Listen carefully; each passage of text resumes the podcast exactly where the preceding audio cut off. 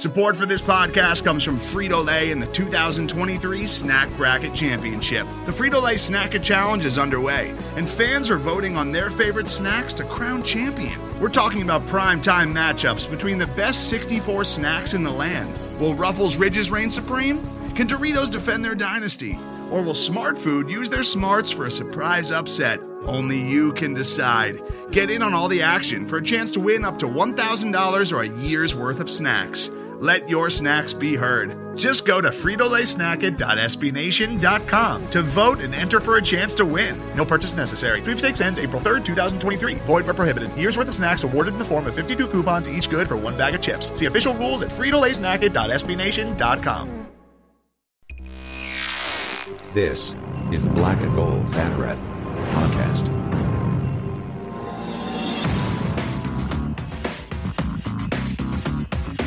Now, here are your hosts, Jeff Sharon and Eric Lopez.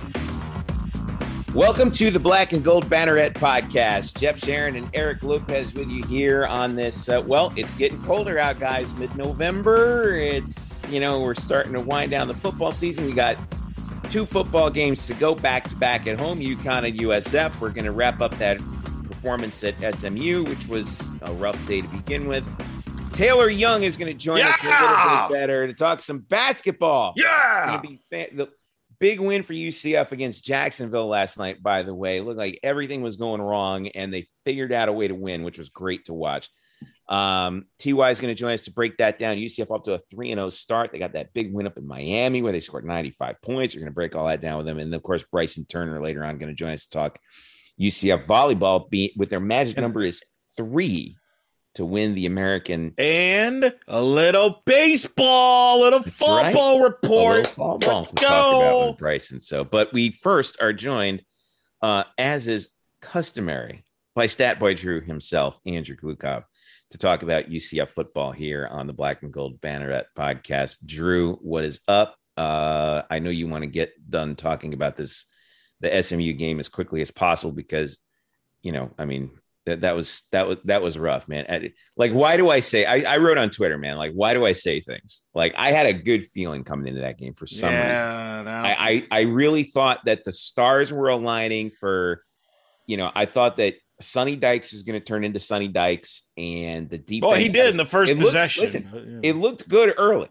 It looked it looked like UCF was getting the was going to get the breaks that they needed, and but what ended up happening, I thought, was we couldn't stop the run, and that's what and that's what gave SMU what they needed to get the win. And it's too bad because I thought that the players, especially Tatum Bethune, afterwards they they had the the way that they were speaking. I felt like they they were like, man, we had an opportunity. Throw the final score out, which is 55 28. But they were like, man, we had an opportunity and we kind of left something on the table here. What do you think, Drew? Uh, well, I mean, basically everything went wrong. You know, I, I enjoyed this game so much that my prep coming in wasn't re-looking at the box score, which I like to do just to compare things. No, it was voting for for all Americans from other schools. Uh, that's how much this game was was interesting to me. Is I, I was watching paint dry instead of right. re-looking at the box score and having to relive the misery that was this game. But here's the truth: UCF needed everything to go right. They they needed to find a way to keep the running game ineffective. They had to find a way to keep uh, Tanner running for his life and and being off balance. And ultimately, in the long in the grand scheme of things, none of it happened. I mean, it happened little bit, little pockets, and it forced SMU into mistakes, and UCF was able to capitalize on those. Remember, UCF scored touchdowns on on short fields, but Yep. once they had a full field to work with, you know, defense does their job. They punt away.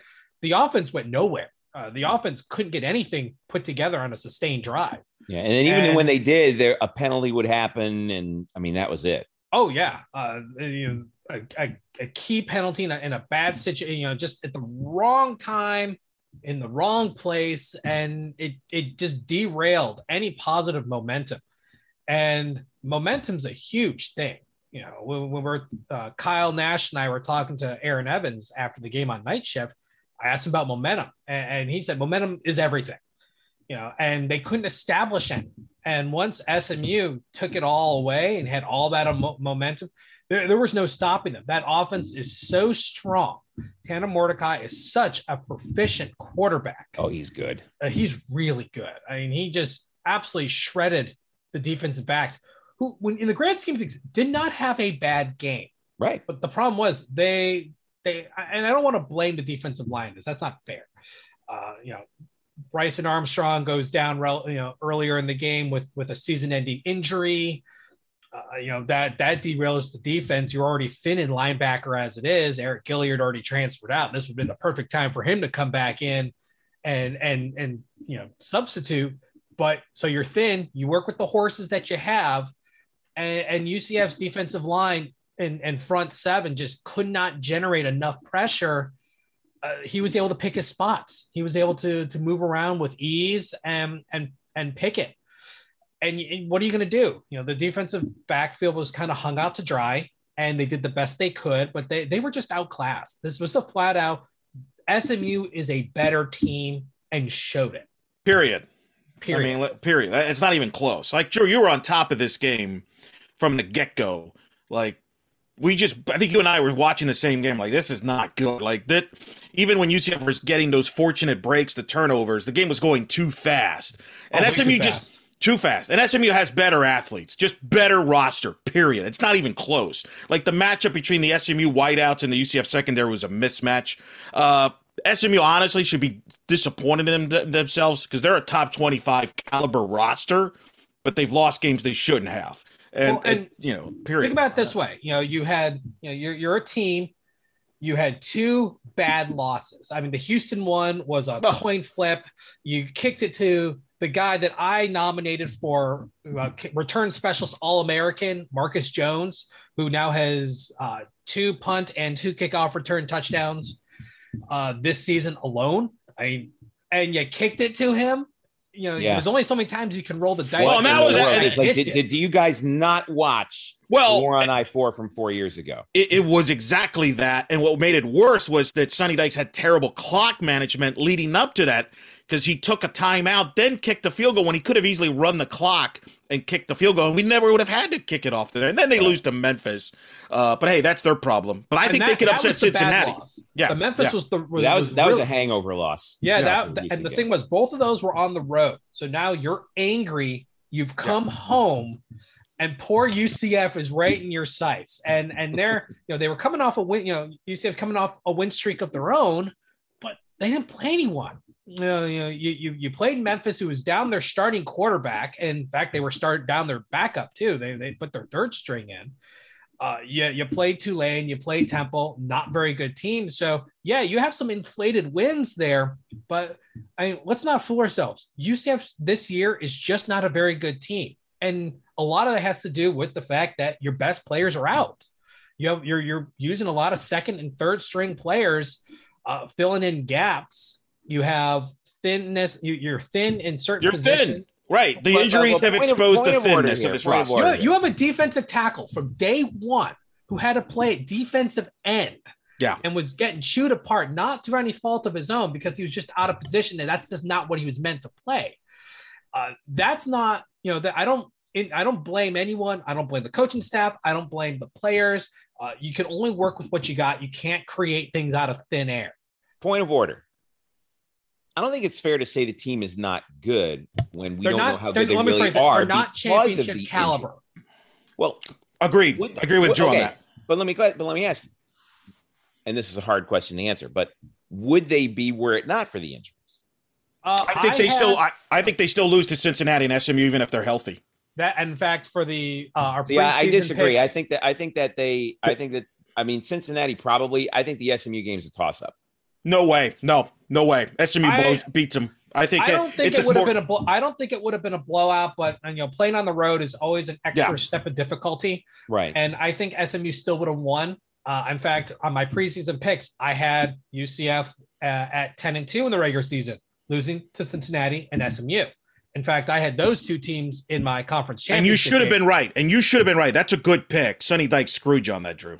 Just for the record. I, I mean, it is what it is. I thought SMU was going to be the other team, but uh, Houston was able to pull that one out. In fact, Houston should be undefeated, if it wasn't for laying a complete egg against Oh. a bad Texas Tech team. Oh, But but that right you know that. that. was a season opener. That's you know things happen when you're when you're fresh. Uh, you're coming off a bad year, and, and things They've been happen. trying to push that boulder uphill at- since on their schedule. and they finally cracked the CFP top 25 yet uh, on Tuesday. Uh, it was unfair that they've been dogged as bad as they are. I know the Americans not having a great year, but that SMU win should have propelled them up, and they got illegitimately screwed for weeks on their rankings. And even now, they're better than what 23rd, I think is what they are. They're better than that. That that's not fair. we'll That's not right. We'll see. I mean, don't lose to Texas Tech, and you wouldn't have that problem. I mean, that's the Uh, the 24th. Yeah. Yeah. But I, I, I, I think this it, it- this roster is going to look completely different than next year. I think you're going to see first of all you got a highly recruited class coming in, and I think you're going to see Gus and the staff go to the transfer portal. I think you're going to see up to eight to ten guys from the transfer portal. Well, not only roster. that, not only that, but they are allowing uh, schools to up the amount of guys they Yep. sign Bingo. based on transfers out. Yep. And UCF had a few, and you it's natural when you have a new coaching regime come in, you're going to have some attrition. That's natural. That's expected. Turnover. Uh, yeah. You know, UCF had had you know you know Bentavious Thompson was was just you know bad timing, and uh, and then you have you know guys later in the year like McMillan just you know officially announced, uh, but I mean we knew for a little while that he was he was heading out. Uh, but you know players are going to leave. You know it, the transfer portal has kind of made it the wild west to a certain extent, and you're going to always have guys saying, "Hey, I'm I'm going to look elsewhere." I understand why McMillan left. Uh, he was getting pushed down the depth chart. Some of these younger players were rising up and, and getting more playing time. And what's funny was he was called out numerous times as being one of the spring football standouts. And he just got pushed down as the fall went on. And and these younger players are just, you know, they're all, you know, they may not necessarily be Gus's guys, but uh, what, for whatever reason, they they were earning playing time. And you know, as an older player who has a year left, you know, I can understand the the desire to look elsewhere to play one more year. I mean, Tre Neal did it when when he left to go to Nebraska. correct. You know, I he wanted that that one more shot. Yeah. Well, I, th- I think it's interesting. Like the comparison that I make to it now is like we have, you know, back in the day before free agency, pro teams could only build through the draft and then free agency happened, right?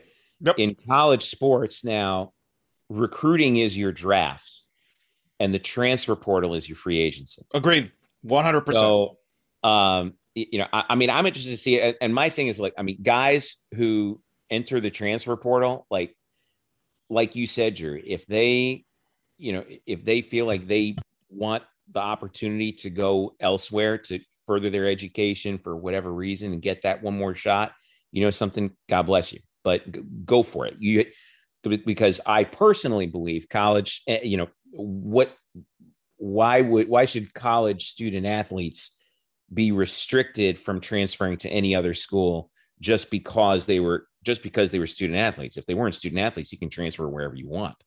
Right. Exactly. Know, And- I mean, I mean, we, we know about how to transfer as, as as students. Like just the fact that you play a sport hampers that decision. I don't think that's fair. But you know, but at the same time, there's a balance there because you know you could go in the transfer portal, but like I no think- guarantee you're going to be taken by anybody. number right number one there's no guarantee you're going to you know that, that teams are going to line up or schools are going to line up to, to to pick you up especially the schools that you that you might think you want and number two i think you made a good point you know when you mentioned eriq gilyard you know when you know again nothing against eriq but you know bryson armstrong is out with an with an acl gone for the year team's leading tackler this would have been the perfect opportunity for him to, you know, slip back into that depth chart and get some playing time. And I always, I that's always a big, found, and that's a big. That's why you know the transfer portal for players. It's a big risk. Yeah, I always found it weird to do mid-season entries into the into the transfer portal. I, I don't know if it's you're just trying to get a head start uh, against other players that may do It's it. almost like filing for free agency, like in the middle of a season. If you're Right. an NFL it's player, weird. right? it is kind of weird. because schools aren't really going to bring you in mid-season. Uh, They can't use you, can't play you. Uh, you you're not eligible to play. You know Yeah. the, that season. So I I never quite fully understood why they they did it. You know so early. You know there's opportunities that that that opened up for him to to be able to get on the field and have uh, productive playing time for the remainder of the season, and then transfer you. You know.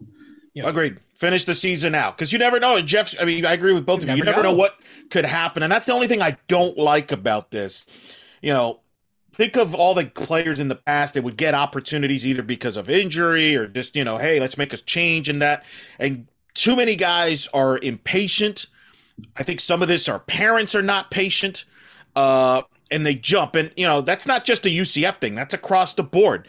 You know, Chubba Purdy, a quarterback at Florida State, what transfers? Literally the next week, uh, the uh, Jordan Travis go is out with the flu. McKenzie Milton has to play, where in reality, Chubba Purdy probably would have got an opportunity to play and start that game. And, and I just, I, I agree with both of you. I think I don't have a problem with guys leaving. I do have a problem with guys leaving during the season. I think you're quitting on your pl- on your team, and I'm not sure there's a real big benefit to leaving during the season. That- that- I'm going to up ask you the this. ante on that. I want to up the ante on that real quick because Okay. Uh-oh. um, you, we talked about two reasons. There's a third thing about the transfer portal.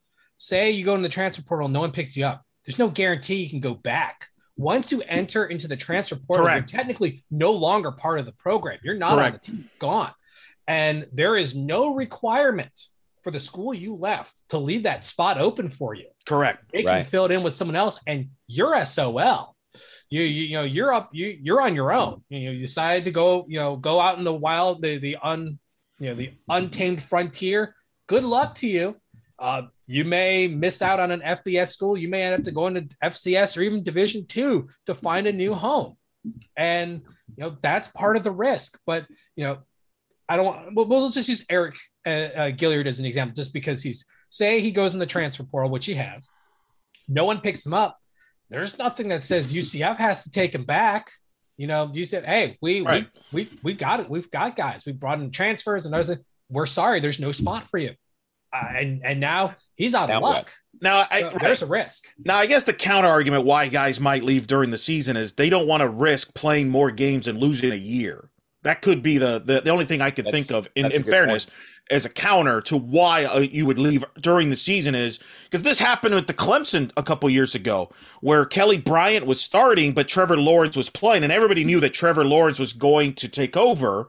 And Kelly Bryant's like I don't want to waste a year and be a backup after like four games. So he got into the portal and there was a lot of controversy about that. So you know it's an evolving situation with the portal but you know I, I, I wonder if, yeah. and, and you know, I wonder if you know, uh, this week we had the NCAA Constitutional Convention, which the big story out of that was that the the policies are going to be devolved from the NCAA to the divisions, Division One, Division Two, Division Three, and so forth. I wonder if one of the things that they're talking about, especially in Division One, might be, you know, you know how you have in professional sports a free agency period. I wonder if you're going to have a transfer portal period, maybe in the future. I think I that would probably be. A it good would be interesting. But you're right, Eric, uh, about about Gilyard. You know, he played four games. That's his Right. redshirt point. But, but here's here's the thing, and I, I and you know, obviously, it, it's hard hard to weigh on which which is better. Um, you know, because it could be it can be construed in both ways that make both seem better. Do you immediately go into the portal, remove yourself from the program? You're no longer part. You don't have access to the facilities. You're not practicing. You're none of that. Or do redshirt agree to help you know the team with with practice scout team and stuff and and you know continue to do that you know keeping physically you know in a in good shape then hit the portal at the end of the season towards the next year i mean you can make cases for both one you have use of team facilities and and you're still on the field the other there's no risk of injury or there's let me phrase that there's minimal risk of injury Yeah. uh, you know, you can make I a think case. classes also play play a part in that. Like you know, you- well, are you finishing out your semester? if you know? I uh, and and don't quote me this, but I, I believe usually they they can finish out the semester because technically it's already paid for. Correct. They can finish. Correct. That's right. Uh, so they can finish the semester and then move somewhere else. So I mean, the the part of going in the portal really is is the team aspect of it. You're you're off the team, you're out of the program. You still got the scholarship for the remainder of that semester, and then then good luck to you. Um, you can either pay your way to stay in school until you find something else, or you find somewhere else to land. All right. Did you say practice? By the way, practice. I hear practice was kind of a big deal this week. Practice, yeah, speaking of practice. which, We're talking Practice. about practice. yes, we're, we are talking about practice. Specifically, we're talking about we're talking about Dillon Gabriel, who is back at practice. Uh, yeah, Coach Malzahn on uh, on uh, Monday was kind of coy about to what extent Dillon Gabriel uh, was practicing, but he is back at practice now. The UConn game. Here's what's interesting: when, when Dillon went down, uh, the initial prognosis was out indefinitely, but the thing that we were hearing was eight to ten weeks, based on that broken clavicle that he had on his throwing on his on his throwing side. The UConn game is week not is nine weeks now since the Louisville game and the injury. So it's right smack dab in the middle of when he can of when he should be recovered. Now, I wrote on the site. You, you got USF coming up on Black Friday. USF is a, I think, a much improved team the last two weeks. They've thrown 70 combined points on the board in two games against the two best teams in the American in their in their last two against Houston and Cincinnati. Timmy McClain, kid from Sanford, excellent. So if I'm if I'm thinking about this, it's like, hey, you know, do you want to throw Dillon in there cold against the team that is going to be against the USF team that I think smells a little blood right now in the water and wants to take it to and wants to take it to you to UCF and thinks that that can be like a real signature win, especially for their coach? Or do you go in here in the UConn game?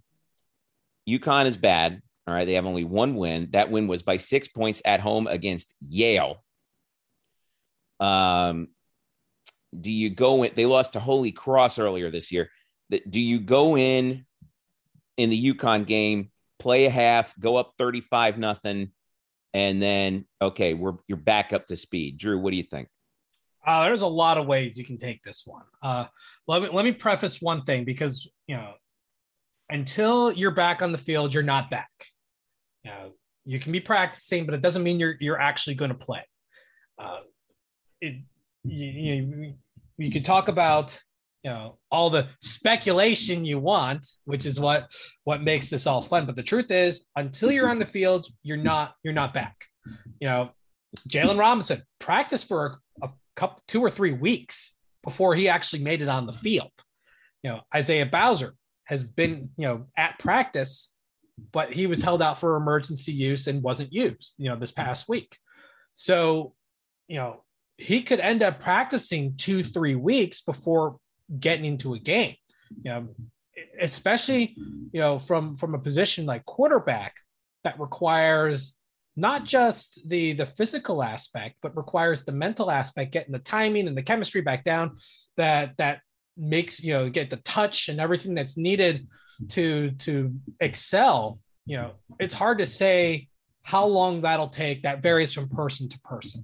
And it's about what makes what the coaching staff says okay you're ready or you're not ready uh, because we're not at practice. We don't see how he's practicing. We just know that he was there. You know he was at practice he was practicing we don't know if he was practicing with the ones the twos the scouts. Uh, we don't know what the extent of what he was actually doing. Was it just a few drills? Was it full practice? We we don't know. And, and you can't I, i've always been in the camp of not to set too high of an expectation for yourself because you're setting yourself up for disappointment. See mckenzie milton last year where it was hand up that he was going to play and then he didn't uh, you know after we saw that and then we've seen the the cautious and the the cautious return of Jaylon Robinson, I think we need tempered expectations here. Uh, you know, until he's the guy, until they name him the guy, and he's out there, you know, taking that first snap. As far as we know, it's still Mikey Keene running the helm, and it could be for a while longer. Now, if it was up to me, uh, I, I would, you know, I would get him as much playing time as possible against UConn, set him up for to run the, the ship at USF, you know, versus USF, and then you have a bowl game down the road. It also depends on what he wants. He's played three games. One more can still maintain a redshirt season. Do you hold him out until a bowl game? Do you use him only for the USF game and, and don't play him in a bowl game? Because in, in the end, bowl games are exhibitions. It, it really depends on what he wants, what the coaching staff wants, and where his actual progress is. And we can't answer any of those questions. I mean, uh, that's why uh, fans and media we we we talk about these things and we try to figure it out but in the end you don't know so I, am taking the status of until he's out there he's not out there and i'm expecting mikey keene to line up behind the center against UConn. all right so let's so so running through assuming that all right what do we need to see this week we need to see the running game outside of of uh, Isaiah Bowser do something consistently. I think Mark Anthony Richards. I know he's been dealing with some leg, you know, beat up. Uh, he's a little dinged up, uh, but I understand that long run last week against SMU looked really good. Oh, looked really good. Um, but he he got a little dinged up, but I, I heard he's going to be okay. They need him more than anyone else in that backfield outside of Bowser to to be able to to play front and center. Uh, the whole dynamic of the team changed in the second half when he was there and making things happen. He has a combination of size and speed and the ability to break tackles uh, that forced the defense to respect the run. If you actually look at the box score, it was very close in the second half. UCF outgained SMU in the second half of the game. It was by a little bit. They both had a little over 200 yards, but UCF did better the defense was off the field for longer periods of time, was able to rest and recharge and come back out there with a little more renewed energy. Whereas in the second quarter and the late part of the first quarter, offense couldn't move the ball. You had three and outs and punts. Defense is back out there just getting absolutely gashed. So you need that offense, that running game to really take point because that takes the load, a lot of that pressure off Mikey Keene, and he can, you know, settle in and pick his spots a lot more. And it forces the defense to not have five to six defensive backs in the backfield.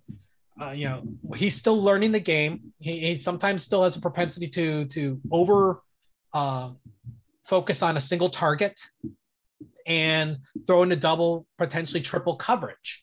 Uh, by having less guys in the backfield, you avoid some of that. You know, keep them at four, maybe five at the most defensive backs. But if you start putting backs out there, boom, you got a running game that's that's you know with a guy like Richards, he's hard to tackle. Yeah, uh, you know, and he's not that small of a guy. You know, he's he's solid, and you know we've I've seen him in person. He he's he's not a small guy. Uh, he, you know, he has presence, and and you have to respect that. So that would be my focus. Would be the get him on the field give him the ball and make the defense have to respect the run. Johnny Richardson is a great change of pace back.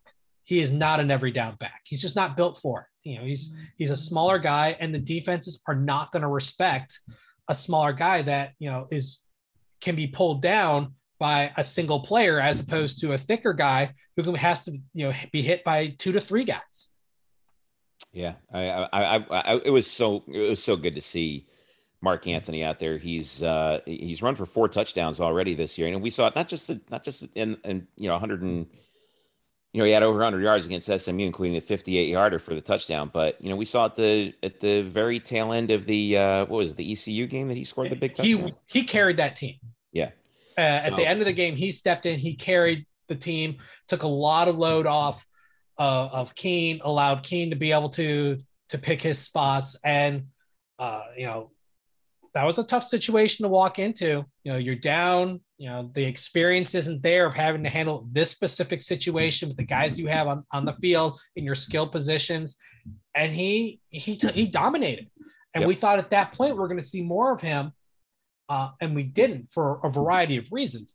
Uh, but n- now that we we have more of a a portfolio of what he can do, you, you have to put him out there. Uh, it, it would be I, I, it would be almost irresponsible from a football standpoint not to utilize this guy more. All right. So uh, before we let you go here, Drew, um, Odd Sharks got UCF 30 and a half. What do you and think? UConn is, is, is just so bad. Uh, you know, they average less than uh, 15 and a half points a game. Uh, they, like I said, their only win was by six against Yale at home. Yeah, I, I, I, I think if UCF does what they're supposed to do, this should be an absolute blowout. Uh, maybe not quite as a big of a blowout as Bethune Cookman, but I mean, you could see a Temple like score in this. Um, conversely, you know, Keen is an inconsistent quarterback. You know, we we've seen him go on get on fire, and we've seen him completely, you know, burn out uh, in you know at different times. But I I think I think this game is going to be an absolute uh, blowout, and it would be a good opportunity for UCF to empty their bench a little bit, allow some of their the younger players to get some more playing time, and and start figuring things out ahead of next week. Because you know I've been ranking USF as eighth in my uh, American poll. Look at And this that- guy pumping above his own pole here, big timer over here. I mean, listen, it's- let's it's give, let's true. give some credit here to Fear of the Wave and JP Gooderham because he puts that together every week. And Drew's and he does a great job and, and i'm glad that that you know jeff finally gave it to me and we haven't missed a boat since I know but no i i've been i've been voting that's what a USF responsible editor does. You know, I'm Yeah. just saying. delegates Delegates.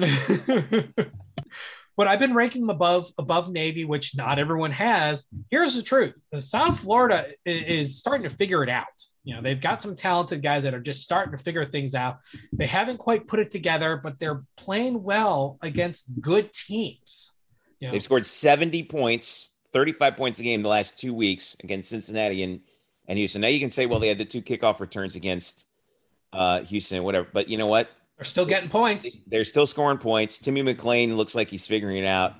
It, it's And here's the other thing. do you do you really want to take that team lightly right now? And- I don't. UCF's kick coverage is only fair. Uh, they've given up some some big returns, and so But I mean, either way, special teams or not, listen, I don't want to take. I'm I'm not taking that team lightly right you now. sh- and you shouldn't. And I, I know, agree. I know Well- some people are. Don't. It's kind of like Tulane. Don't let the record fool you. Uh, there's a reason why Tulane is not the may have the worst record in the conference, but is not the worst ranked team in the conference. That that that goes to Temple, who has uh, uh, an upset win over Memphis, which came out of nowhere, an FCS win, and a lot of duds. You know, Tulane is not an easy team to play against. Uh, they just can't put it together and put a win together. Same thing with South Florida. They're not an easy team, but they're figuring it out. And and I don't think UCF can afford to to overlook that game. And and I don't think the team's going to. No, no, they're not going to do that. They're, not going to do They're that. not going to. I, I can tell you there are fans that are. Uh, but But that, but that's to your point. And to kind of piggyback, that's why if Dillon Gabriel is cleared and is ready to go, you play him. This not. I, I, I don't want to hear about. Hey, let's redshirt him for. You know, uh, no, no. You play him the South Florida game in particular. That's an important game for many reasons. We'll get into that more next week. But if he's healthy and he's cleared, you play him because he gives you the best chance to win. Period. Yeah, well, he's he's your number one guy. If you Yeah. have the opportunity to play your best guys, you do. Yeah, don't worry about 2023. The odds of him sticking around here in 2023 are slim. I mean, Well, you know. I thought if he played the season out, he was gone after this year, and I, and, Right. You know, I still believe that would have been the case. At this point now, all bets are off, uh, just because he has such a small body of work under a non-air raid system. Uh, part of what's dogged him is the fact he's viewed as a system quarterback because that's what air raid quarterbacks are. Uh, they're viewed like that, and it, it hurts them in their pro prospects. So this was an opportunity for him to play in a, a an offense that would be much more uh, friendly towards the pros, but you know, life got in the way and he got hurt and he hasn't been able to play. So this may this could change his plans. It's hard to say. Uh, he's got plenty of time to think about that. But all we know is he's back at practice. He's at least they're at least working for a return. But until he's back, this is still Mikey's uh, still Mikey's team, and, and we have to go with that assumption until otherwise noted. All right. Well, we shall keep an eye on it as we move forward into uh UConn week here. Eric, who's our TV crew for this game? Our boy uh, Leger is going to be doing the game on ESPN Plus. All right. All right. Get that Leger, short short drive for Leger for Leger. He can hang out. He's with He can uh, do it from his house. Yeah. do it from his house. Uh, kickoff at 4 p.m. By the way, they announced the uh, War on I 4 will be on ESPN, the mothership, at 3:30 on Black Friday. Good time slot, right, Eric? Yeah, it's okay. It's not great. Uh, meh, it'll They- probably li- li- listen. They didn't shuffle this thing down to ESPN two at noon. no, but I mean, you're going head it was never again. an option. Right, Uh, right, From right. what I understand, from before the season was ever Oh, started, that's right. It was 3:30 it was or 3:30 or Correct. seven. So The it never was question get- what- either ABC Right. or ESPN. Right. ABC, uh, Cincinnati, East Carolina, rightfully so, is the ABC game uh, that day. By the way, this Connecticut game, 500th UCF football game ever, ever.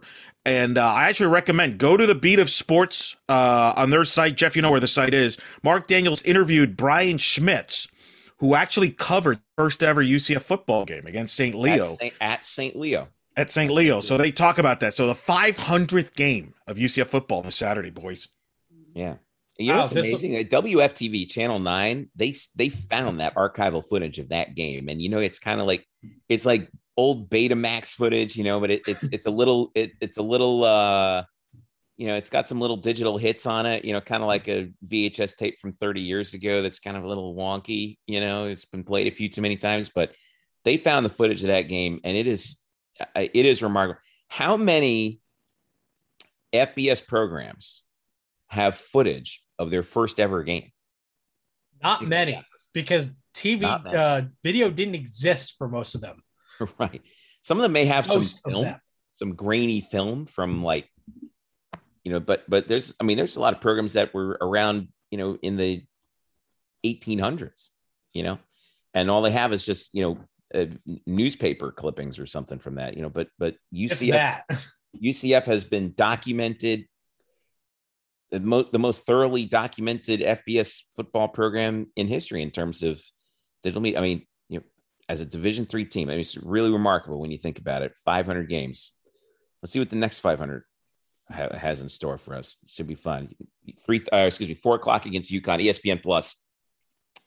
Uh, This will be the eighth I-4. matchup between the two programs. Eight. Oh, by the way, do you hopefully the last. Okay, Drew. Um, the trophy. Any word on that? Yeah, the real one or the fake one?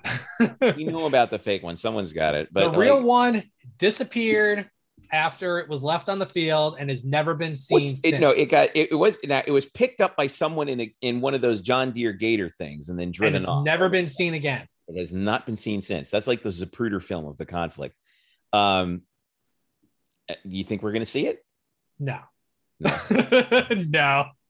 Is it in Um, Bob Diaco? It's in Bob. What's the funniest thing? It's like it's in Bob Diaco's storage, you know, storage shed or whatever. Keeps it under the bed It's uh, as as a security blanket because uh, listen it was his it was- credit. he created it. Now let let Bob learn his lesson. If you want to manufacture a rivalry, you need a multi-billion dollar conglomerate supporting it. See ESPN back in UCF versus Marshall. That's how you build a rivalry. you need someone to hype the living daylights out of it. Yeah. Well, I listen. You know who the head coach of UConn was the last time they won the civil conflict. Wasn't Bob Diaco? Uh, was Well, Bob, well, it, it- it lived and died with him. Bob Diaco, 2015. He created it, and and he was there at the very end of it, and that's why I think he you somehow. know what? I think he with- looks at that thing and he says, "You know what? It served my purpose." I built that. I built that. In 2014, it was it was 20 that game in 2014. So, all right. One of the biggest fluke losses in UCF history Oh, is that loss to UConn in 2014. Painful loss looking back on it in Hartford. I mean, It made no sense. yeah, it's just it, that's ult- one of those top five ultimate Drew, this this is an off-season column for you and me, okay, and Eric, like top five ultimate UCF head scratching losses. That's definitely. I, I, you, I'll let you guys handle the negativity on That's that. I'll- it's not negativity. That's like, oh man, what could have happened? Anyway, well, it's, it's not being negative so much as it just is what it is. It it's- already no, It's not happened. being it's not being negative at all. It's remembering where you came from. Okay, and Remember laughing at it because and you know because that's all you can do. every program's got him. Every program's got him. I mean, UConn's is how many years running now? I mean, every year they have another one of how No. do we even No, like, no, why are we no, even still a You don't, program? to, you don't need to think too hard about why UConn loses football games. Okay, it's fairly obvious. All right, uh, Statboy Drew on Twitter. Andrew Glukov joining us uh, here on the Black and Gold Banner podcast. We return. Time to talk a little hoops. Ty Taylor Young, UCF analyst uh, for uh, for basketball on the radio, alongside Mark Daniels, joins us to talk about UCF's three and zero start. They got the victory over Jacksonville last night. It was a tough one, but they pulled it out, especially on the heels of that victory over Miami down at Coral Gables. Uh, Eric and I will be talking to Ty here in just a second. Stick around. The Black and Gold Banneret podcast is back after this. Welcome back to the Black and Gold Banneret podcast. Let's talk a little UCF men's hoops. Knights are 3 and 0. It was a little harder to get to 3 and 0 than it was than we thought it would be last night against the Jacksonville Dolphins, but the Knights get the victory on the heels of you know, dropping 95 points on Miami and Coral Gables. JU gave uh, UCF a run, but uh, 63 54 was the final. And joining us now, the radio analyst for uh, UCF basketball alongside Mark Daniels, former UCF Knight himself, Orlando born and bred Taylor Young, joining us once again. Friend of the pod, TY, in the house on the Black and Gold Banneret podcast. What's up, Taylor? How are you? I am doing fantastic. What's what's good, guys? It's off to an early start. You know, weather's cooling, hoop season, no complaints. I know we had the cold front this week, and it's like basketball season's here, man. It's it's time to get indoors, get warm. But you know what was not warm? Our shooting in the first half last night, man. It was rough. Um, but you know what? They pulled it together in the second half and uh, and and pulled away. And you know, Eric said this last night, and I thought he nailed it. Like last night was Dre Fuller's game, man. He was, I think it was uh, the plus minus was plus 18 when he was on the floor. He was four of four. Uh, I mean, it- the box score is only nine, said only 9.6 rebounds, three assists, but he made so many plays last night that, you know, kept UCF tight when it looked like Jacksonville was trying to make a run and, and really put us up against the ropes. And then when we had the lead, he helped put the game away. I mean, it, tell me uh, when you look back at that game, you know, it, it- what does that say about UCF's depth that they can just, if if nothing's working, they just try, they, they'll just find something that works. Yeah, Mark and I were talking about this ironically in the pregame, um, specific to a guy like Dre Fuller, who's worn so many different hats throughout the years at UCF. He's dealt with injuries, he's been on teams that have dealt with injuries, and now he finds himself in a little bit of an unknown role as far as kind of where he sits in the lineup. And I, I think a couple guys uh, find themselves in, in that role just due to the depth. There's just so much talent. And so before the game, we're talking about what a challenge that can be um, for players. Um, and also it can be, you know, there's luxuries that come, you know, come with it as far as Coach Dawkins being able to have all these different lineups and being able to pressure. But it also comes with a little bit of challenge to where you just don't have like, I don't know which seven or eight guys are going to be, you know, my key guys every single night. Really, there's not that consistency. So somebody like Dre's got to stay ready and he doesn't know when he's going to play 25 minutes a game or 10 minutes a game or, or more. Right. And so for him to come in in the first half and instant offense, he, he drives to the bucket um, after UCF had just been chucking three after three after three and not shooting it well. And he gets in, he goes to rack, makes a play, thought it could have been an and one. Uh, next couple plays, he hits a three in transition, just a little bit of a pass fake and knocks down a three.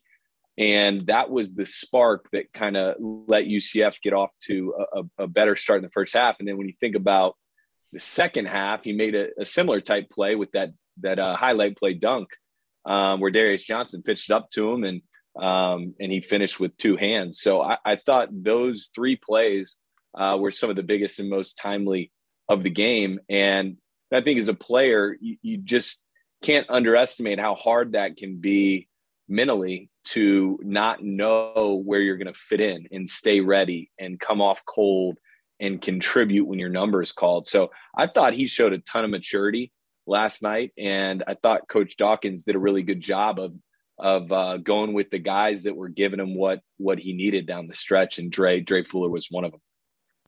Dre was a plus 18 on the court uh, in the victory over Jacksonville. I think that stood out. And even on Saturday in the big win against Miami, he came in at the end of the game and went six for six at the free throw line and took over after Darius Perry and Darius Johnson both fouled out. So, you know, they've used Dre in the past as a point guard. That kind of paid off in the Miami game and it shows to this depth.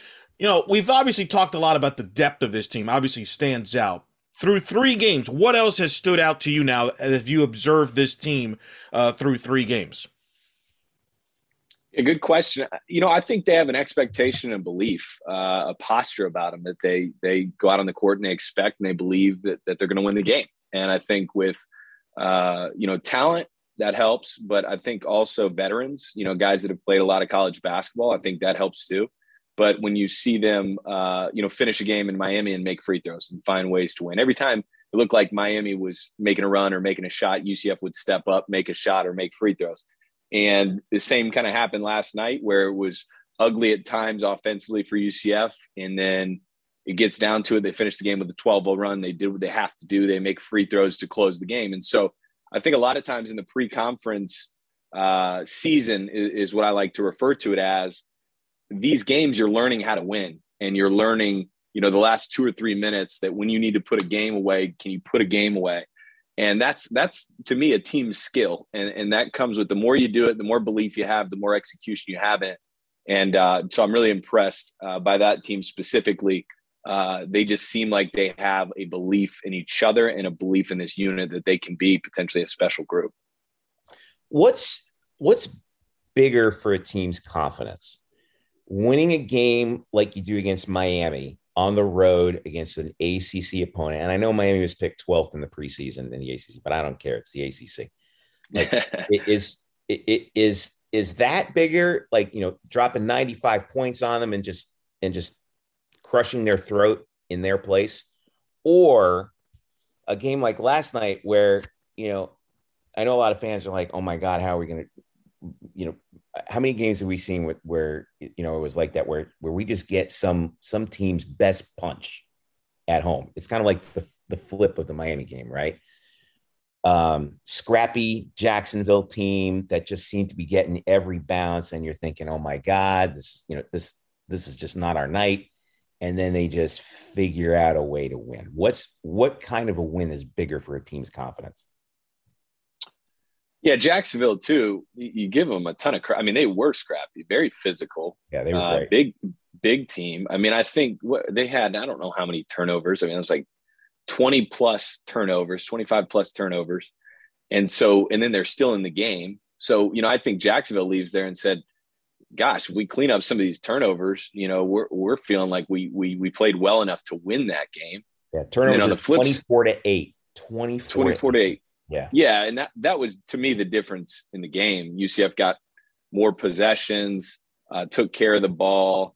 Um, you know, I think road wins are huge. I, I think so. If you, if you had to, if, if there was a binary comparison with those two games, I think anything on the road, regardless of where somebody's picked, and, and it happens to be, say what you want, the name on the jersey, Miami does matter. Um, you know those big brands to go into their place and take care of business like they did where they really handled the pace and the tempo of the game and dictated their style. Um, I, I, think that gives you a ton of confidence. I think that's the hardest thing to do in college basketball is to win on the road. And i think you know you develop the ability to get comfortable in that setting and spoiling people's party. And, and in conference season there's going to be plenty of big road games. And so i think that will help them a ton uh, just to get that early big road win Darin Green, uh, I've been very impressed with through the three games. I, I, you know, prior to this season, we kind of think of him as just an outside shooter, three point shooter, can shoot from anywhere in the court. But I've liked his mid range game. He has a step back game. He has a fadeaway. He was unbelievable in the Miami game. Johnny Dawkins even said after the Miami game, you know, when they needed some go to plays, they went to him. Is he the most improved player of the returners that you've seen so far?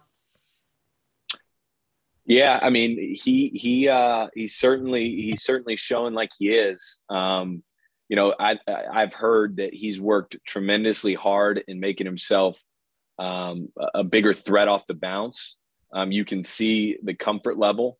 Uh, I mean, we know he's a knockdown shooter. I mean, he's one of the best standstill shooters. He's got a quick release. His shot preparation is just very good. Sometimes you're amazed by the way that he'll come off a screen like he did last night and his footwork, and he just one twos it and and he knocks it down. And so so we know that about him, right? Um, but then you also see last night where he'll make some plays, he'll set himself, he'll rip through, he'll put it on the floor, and he makes a nice step back move from 14 feet on the baseline. And that was one of the big shots of the second half. And so, um, and, he's a great athlete. I think he's an underrated athlete. So, um, yeah, I think I think we'll see you know 20 plus point games from Darin Green throughout the season. And you know, for him as as a scorer, you know, the more he can get to the free throw line, the better. I think sometimes his big games, he's knocking down like five, six threes. You know, in reality, it'd be, it'd be nice to see him, you know, get go eight of 10 from the, the free throw line. And the more he takes it to the rack and the more he kind of dictates to the defense and, and is aggressive, the more he can kind of get to the paint, get to the foul line and make it easy on himself. So, um, uh, yeah, I'm super excited to watch him the rest of the way. You know, right now as a team, TY, we're shooting 82% from the line, but Darin's shooting 50%. He's only three of six. It's so weird. You know, I mean, I know it'll catch up, but like that's you know, a rhythm thing thing though, no? Yeah. Isn't it, TY? When you don't get to the line as often, sometimes you even though you're a great shooter, it could be tough to get a rhythm in the free throw line if you're not getting to the uh to the stripe that often. Yeah, no, I, I think for sure. Um, you know, one of the things too, I, I always joke about it, it's like Michael Jordan scored a lot of points, but you know how many times he got to the free throw line? I mean, he would have nights oh, yeah. where he'd hit, you know, 14, 15, 16 free throws and, and he would score 35s, right? So I think for scores too, it's just, it's a little bit of a scoring hack. You know, it's like go, go get 20, but go get eight or nine of them from the free throw line. Um, you know, late in the game, be the guy that, that takes care of the basketball and they get fouled. I mean, I was joking with Mark, uh, one of the guys, I think it was Darius Perry at the end of the game last night, held on to the ball and they, they came and fouled him. I said, Mark, man, there was no way I was giving up the ball when it was in the in the part of the game where they were coming to foul. You know, I'm like, I'm I'm going to score about four or five more points at the free throw line, and we used to joke about it within the locker room of uh, three you know, points. I, I, I, I, wouldn't give up give right. up the ball at the end of the game. Well, I mean, Brandon Mahan is a great example of that. Like, you know, I in the Miami game, he didn't get anything going from the field, but he went 10 for 10 from the line and he got his 15 points. Obviously, in the Jacksonville game, he hit some big threes at the end of the game that really kind of helped UCF pull away. I want to ask about Brandon and Isaiah Adams. They're kind of, by their standards, off to a slow start, which is kind of what's exciting about this team. I don't think they've reached close to their potential. You know, and I think Isaiah is a great example of a guy who could use going to the free throw line to get himself into a rhythm. How, when you get off to a slow start as a shooter, how do you kind of mentally stay confident uh, is it one of those things? Hey, just keep shooting; it'll come. Do you change your game? Do you be more aggressive to the basket? What, what's been your thoughts on Brandon and Isaiah? Yeah, I think it's different for every guy. Um, I think for Brandon, what I was noticing last night, you know, he's just one of those guys. His degree of difficulty for his shots is is like a 10 out of 10. so some of the shots he takes, like you look at the first three, I think he had three uh, three point attempts in the first half all three of them, it's the same shot. It's off the dribble. He's kind of one of those rhythm shooters, as I would call it. So he prefers to shoot off the dribble. Um, so he's off the dribble. He's got a contest right in his face, and it's a quick release three from you know two, three feet behind the three point line. Right. So when you're struggling, I, am of the opinion that that's that's a shot you take late in the shot clock. Um, you take you know after the ball's been moved a little bit.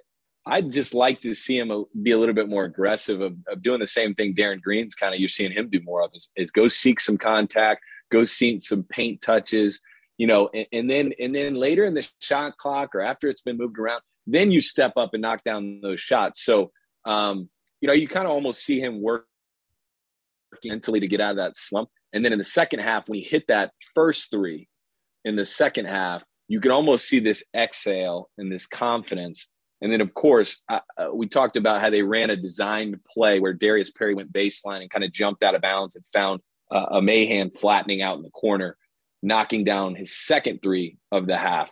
And uh, Coach Dawkins give him a lot of credit for designing that play for Mahan.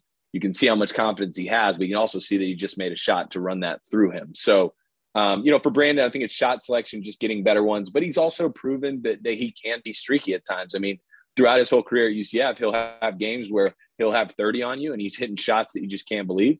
And then he'll have stretches of three or four games where he'll have two, two points, four points, six points, and, and he's struggling. So I think for him, getting to the free throw line, getting some easy ones, getting out in transition, and then, you know, when he gets them, just stepping up with confidence. I think last night will help him a lot, just seeing the ball go in. And I think they need him to play well, right? When you have Oklahoma, you have Auburn coming up. Um, you, you need your best players to play well. So, and then Isaiah Adams, you mentioned him. You know what I've noticed about him is just what a problem he is defensively for people.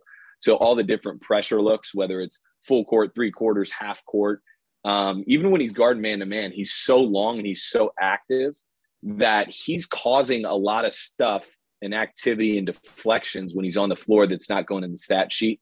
And then I think he's just looking to find himself offensively. You know, I think we know what he can do. We had Tulane on the road last year. He just absolutely blew up. We know he can shoot it. We know he can he can do things off the dribble. He's a unique player. He's special. But I also think with so much talent and so many options offensively, this is what we are talking about with Dre Fuller. Sometimes it's hard to settle in when you're not the guy, when you don't know you're going to get eight to 10 shots a game. Like you may only get two or three shots a game. And I think that's sometimes tougher as a player because there's more pressure on when you do get a look to knock it down, if that makes sense. Yeah. Uh, I, you know, it's funny. I was looking, I was looking at the season box and Darren is uh, nine of 19 from three point range and nine of 18 from two point range. And Brandon is four of 19 from three point range and two of two yeah. from two point range. I thought that how many years we thought that those numbers would be flipped between those two guys, right? But my, my question for you is um, Mbacke Zhang. Bona love him, fide, love that dude. Bona fide yeah. rim protector that UCF was missing last year. God bless Jamille Reynolds did the best he possibly could with all the roster problems that UCF had, the lack of depth and everything, and had a breakout year. But we saw Jamille last night. You know, he looked a lot better. I thought in his performance, his offensive game is really good. He's still kind of getting into the flow defensively, but but Mbacke is the is it's just it's such a confidence builder on defense to have a dude like that, you know, who's got your back defensively. If you make a mistake and a guy gets past you, he is a disruptor down there. I mean, yeah, he has uh, what I'm looking at eight blocks on the season, but I think he's probably altered at least three times that many so far in the first three games. No question. Uh, and you know, Woody only had two rebounds last night, which was like I was looking at the stat sheet and I'm like, is that possible? I yeah. mean, if you have it in front of you, double check. I don't know what's in the ball, man. We had CJ and Mbacke out there, and somehow the ball was finding its way to Jacksonville's 15 guards who were six one or shorter. I don't get yeah, it. Yeah, um, but yeah, I mean, gosh, he is just. I've been so impressed uh, by Zhang. I mean, it's you know, also what he does so well, he's a smart player. I mean, defensively, he just gets the team concept. I mean, when you see him guard ball screens, he, he, you know, Coach Dawkins has the luxury that, you know, late in the shot clock, he's got the type of athleticism that he can sit down, switch on a guard and look to contest and, and, and, uh, and he can also get out there, just hedge, cause a problem and get back. Um, but he plays so hard. I mean, even the little things that I watch, whenever he sets a screen and he rolls, I mean, he sets that screen and he's sprinting. So a couple of times last night, they actually found him on the screen and roll. And a lot of times in, in college basketball, they don't hit the roll man, um, you know, because they don't they don't really roll to catch. They don't sprint to the rim. And I thought he did a great job sprinting to the rim after he screens. And I thought he does a great job running in transition. Um, and then obviously around the basket, he's a real problem. But I mean, he is really, you look at Coach Dawkins' teams, that have done really well. You think about the the the team that made the run and and, and NCAA tournament. You have the rim protector in Taco Fall, and then they were one of the best in the country at guarding the three point line. That's kind of the recipe, but you can't really guard the three point line like you want to if you don't have a rim protector. Because you know Zhang makes up for mistakes that if you overplay or you get beat off the dribble, at least you have the confidence that somebody's going to have to go finish over six eleven. So I think that'll be an interesting thing uh, to watch evolve. Um, you know, and CJ Walker's settling in and kind of playing a similar role as far as just being active and deflections and getting rebounds. So those two on the on the floor Um, it's that's an athletic duo that that's fun to watch. I love Yeah, that, that- lineup when the two of them are out there. I, I Yeah. mean, it's like, and I, and I don't know. Like we said, last night was just one of those, just one of those nights. I don't think we're ever going to see that- a, a night where they're both on the floor and they get out rebounded ever again. Anyway, go ahead, Eric. Well, that's a big revelation, Taylor. That was one of my big questions going into the season: is can those two play together? And they not only can, they can, they dominated the boards in the Miami game. And I feel like CJ's a much more better offensive player, much improved offensive player this year. I think he's playing under more control than last year, where at times he played out of control. Have you seen that from CJ? Yes, and I was listening to the the pregame interview uh, between Mark and Coach Dawkins yesterday, and I think Coach Dawkins has done uh, a great job of kind of settling him into, in his own words, playing to his strengths and, and understanding who he is right now and his identity as a player. Right, to focus on how he can affect the game through defense and rebounding. Also, be a guy that you know can go get you a bucket, and and, and he can also make open shots. I mean, right? He can he can catch it on a, a pick and pop or you know an offensive rebound kick out and knock down a three no problem right? He has the skill set. But i think last year we saw him press a little bit. You know he's a big five star recruit. He's transferring back home a lot of pressure to produce still trying to figure out kind of where he fits in.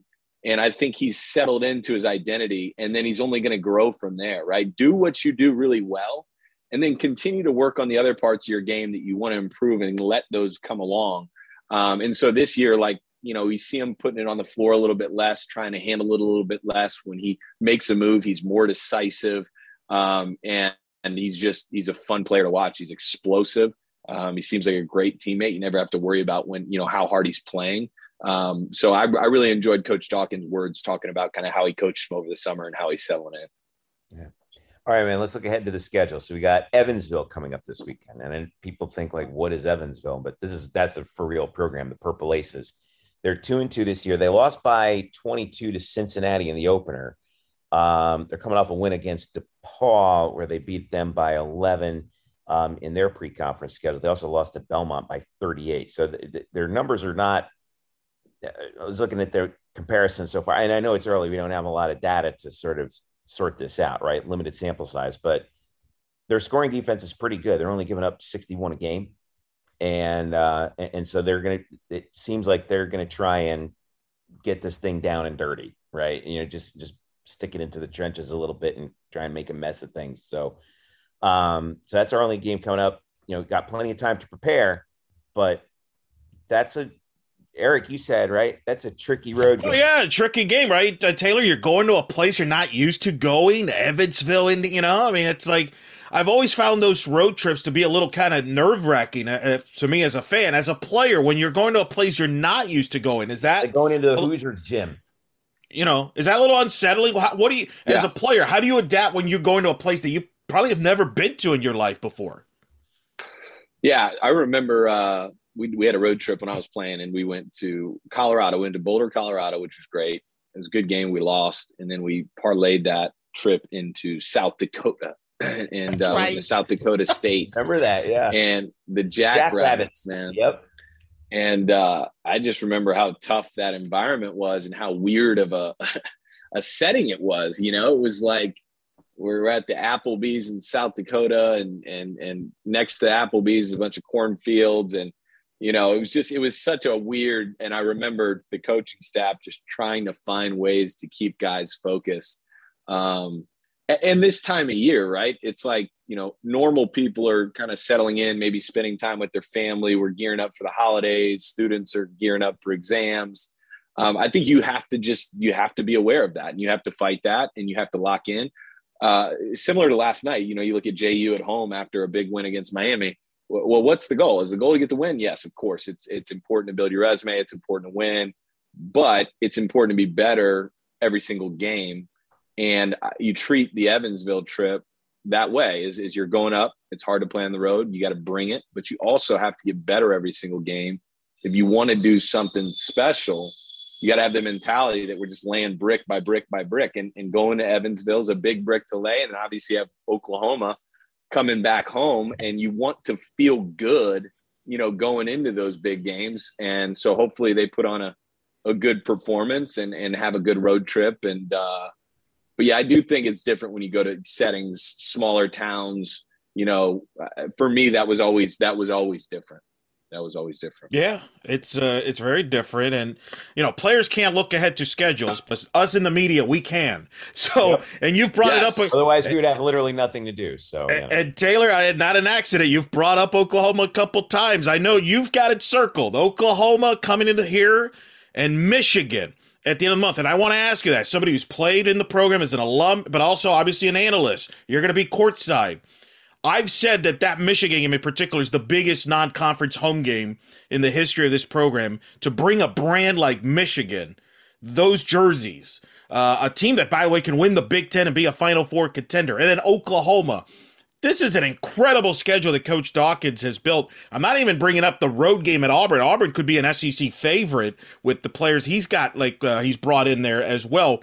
But as somebody who's played there, what what jumps to, what comes to your mind when you see those teams because you're gonna be you're gonna be there courtside to see it yeah you know it's it's it's awesome i mean i think it shows you know the growth of the program um you know i think it uh to get those kind of brands you know in orlando and and too just to, you kind of show off the facilities. I mean ucf has so much to offer. The basketball program has so much to offer. I still think it's underrated as far as the experience go.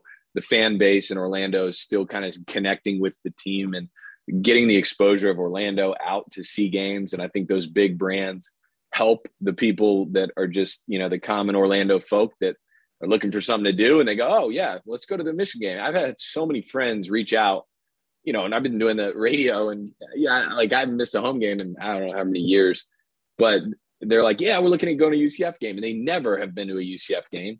Um, and so you know, specifically the Michigan game, because I think the timing of it, um, I think it's gonna be sold out. I think I think you're gonna have a lot of Michigan fans come out.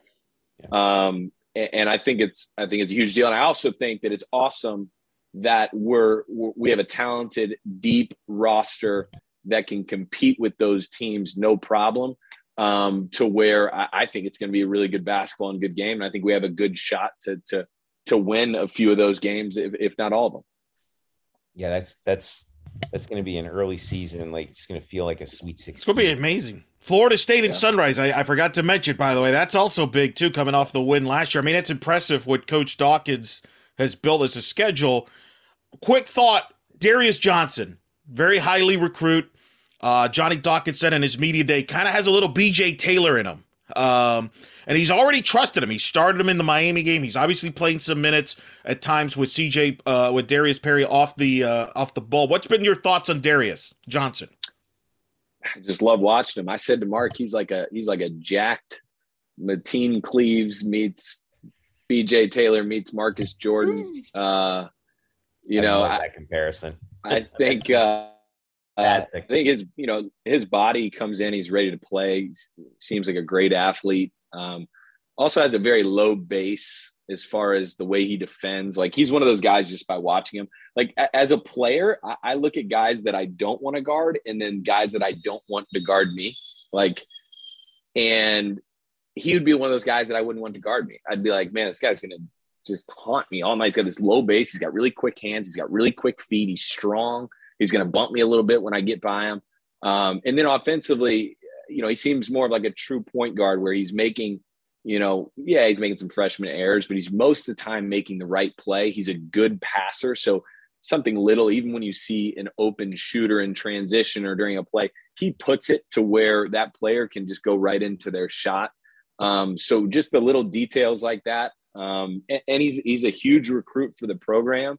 Um, I love that he's getting this much uh, playing time. He's going to continue to get this much playing time. You've seen at times like Coach Dawkins will just roll with him. Um, he's got a ton of confidence in him. Um, so yeah, I mean, I'm just I'm really really excited about um, him being here for sure. He's he's rebounding well too. You know, it's two point three rebounds a game. You know, it, it, and you can see like even though like the offensive game hasn't, he's still like you know getting used to that. I mean, defense travels like you know, right? So you know he's got four steals on the season, which is set, which is uh, third third on the team. And you know, even though he's gotten into foul trouble a couple times, I think that's just because he's so aggressive on defense. I think that's that, that which which you know I like to see, especially from a young guy. Like if the offense isn't coming to you, defend the heck out of the ball, and and I think that's been working for him. All right, last question for you, Ty, before we let you go. Um, what do you want to see in this next three days? This game against Evansville before we have the week off to play Oklahoma. We're going to be watching this game on ESPN Plus. Um, and they play, by the way, they, Evansville plays in this 11,000, gorgeous 11,000 seat arena in Evansville, Indiana, of all places. It's not like they play in some gym somewhere. I thought that they did, but they opened up the It's going to, they like their hoops up there in that region. Yeah. I was, I was, uh, yeah.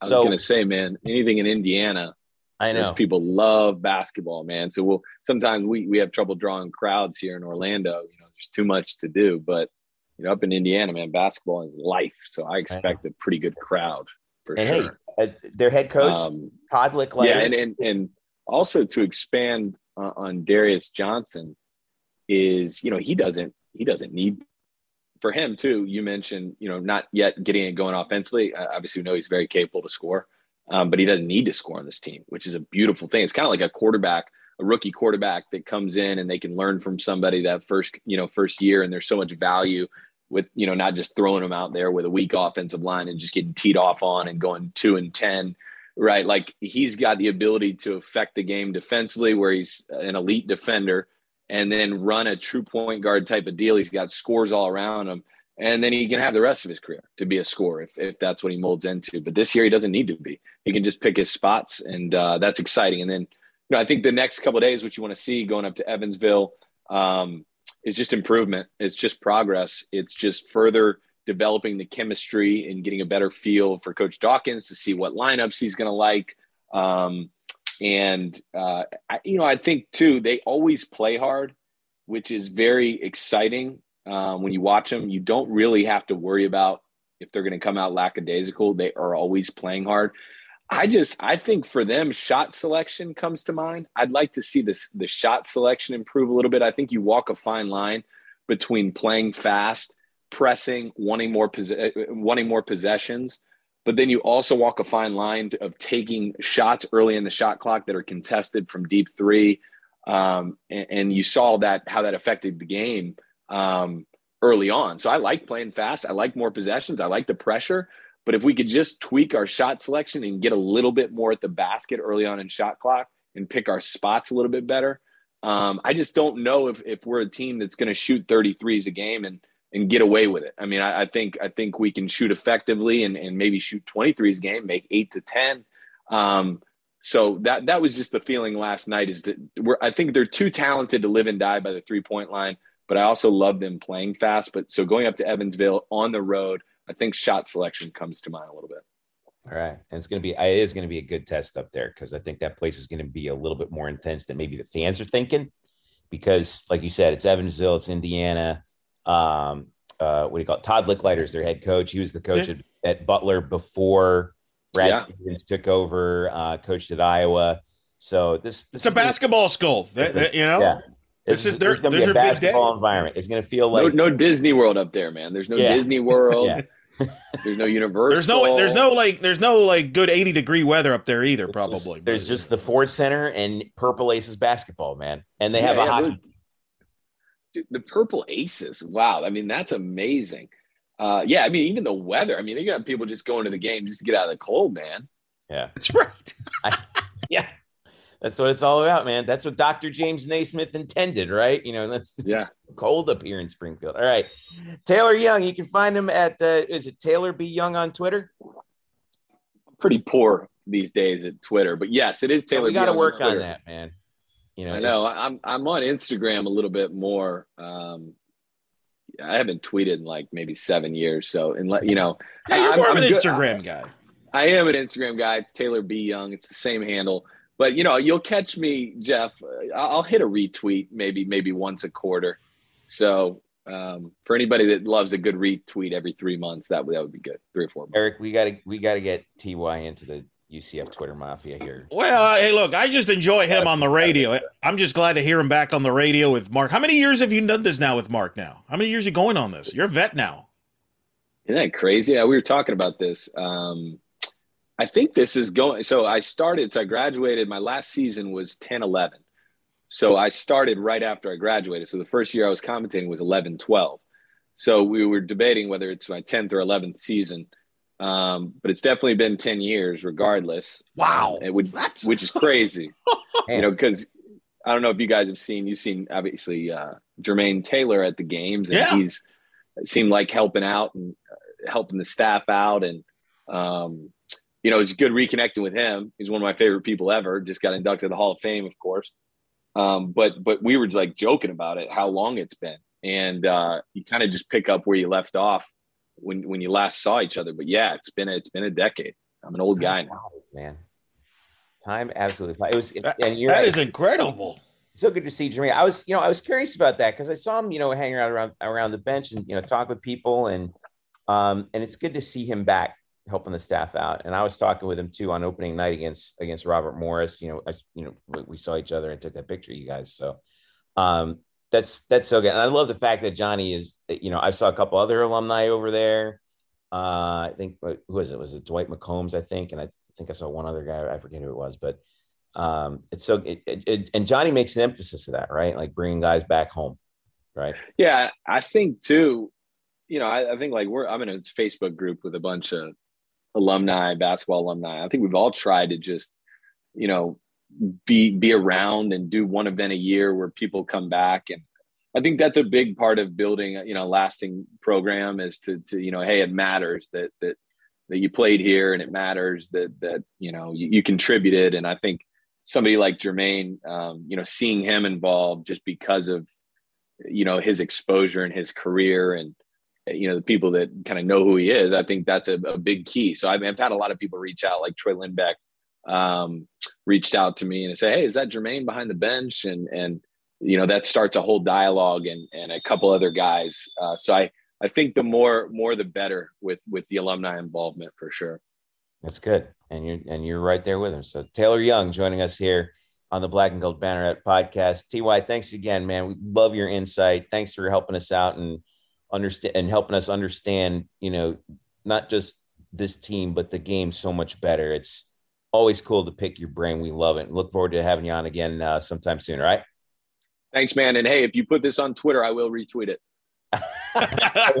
Ty with us. Thank right. you, man. Stick around. We'll be right back.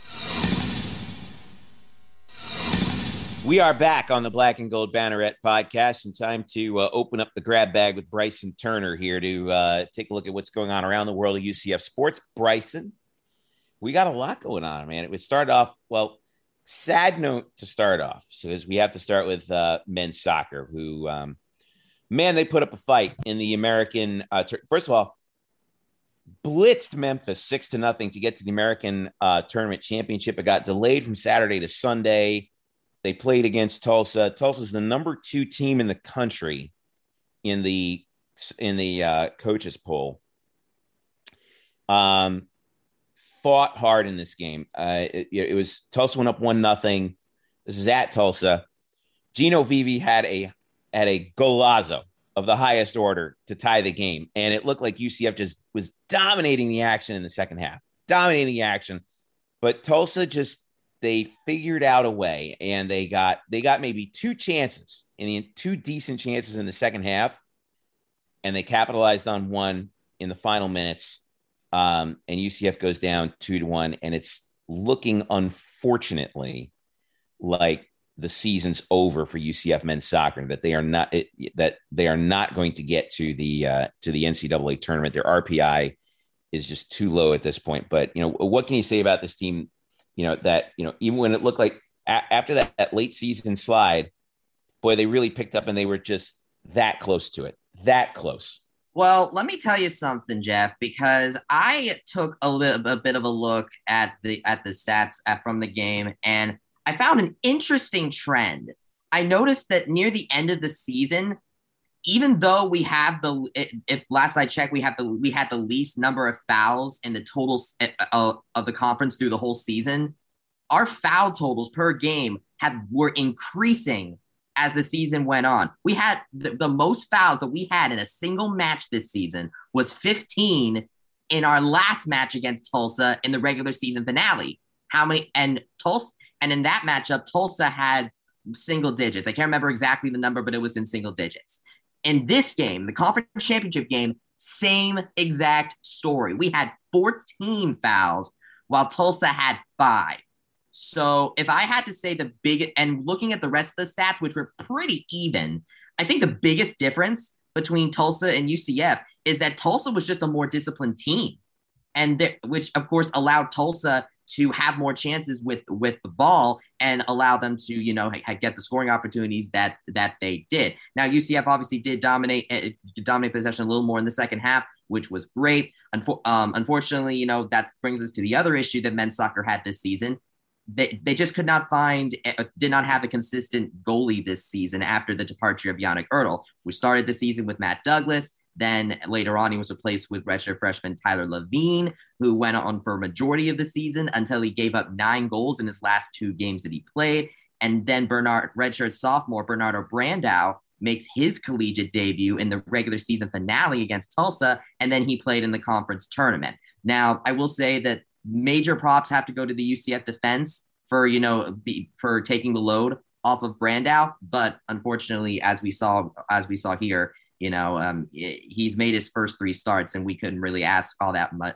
And you know, we he did as much as he could, and you know, yeah. It just said they just got a good opportunity. They got, and you know, we put a lot of pressure on them in that half, and we had to because we knew we had to win.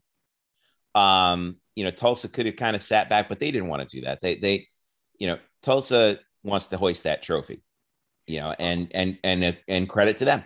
They uh, they found the spot when they needed to. UCF finishes uh, finishes up right now. They're at nine and eight. RPI is fifty five. Well, their season's over. The, uh, the selection show yeah. happened already, so yeah, they're, so they're season's They're, done. yeah. Yeah. the RPI is at fifty five, so that's done. And it's honestly um, what re- honestly what really irks me is that about the, about this team is that the record really does not describe how how much talent this team has because Luca Dorado, when you look at this, the, look at it, Luca Dorado, Gino Vivi, Nick Taylor, I'm Mauricio Villalobos. I mean, the talent I've seen. Well, it was an inc- inconsistent year. They were inconsistent. They had great moments. They didn't look. They were in position to make the tournament. Then they lose that match at overtime at home to South Florida. Then they get blitzed by SMU, lose at yeah. Tulsa. The, Me- the, Memphis loss, I think, to start the conference season is yeah, also a head scratch. That's another one. Uh, they were just inconsistent. Both soccer teams were similar in that they were both inconsistency. You saw some of the potential at the high points, but then also just you know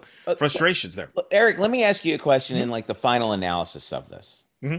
To what extent do you think the uh, playing this the season in the spring due to COVID and then playing again in the fall had to do with that? I think a, a, a little bit, but remember, everybody's going through that. Uh, but uh, I will say this: keep this in mind. This team had won three straight conference championships.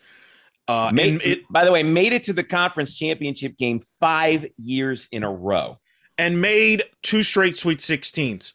I think, and Bryson alluded to the discipline I think there was some mental fatigue too with this group. I think at times there was like, you know, you've won so much, you're the target, everybody's going after you. I think some teams were definitely their game plan was to be more physical with them, try to make them lose their cool. And I think you saw that from the get go with FIU. And I think you just saw a team that we've seen this analogy used in other oh, sports, we right? saw Where, it at the end of the game with that Tulsa kid who flopped. Did you see correct, that? He flopped, right? Because they're trying to get to the UCF nerves.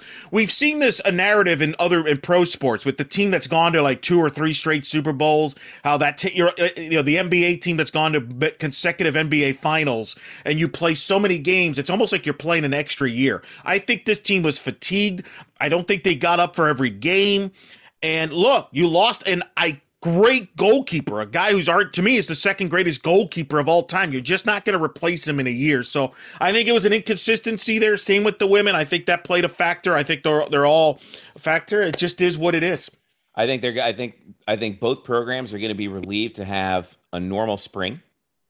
Well, you say regroup. that though, but you say that, but Coach Calabrese says he is a proponent of a two semester sport. So this is this would be the norm right, if he right. got it. Right. Well, no, it wouldn't be because this fall was a was what we a quote normal end quote season.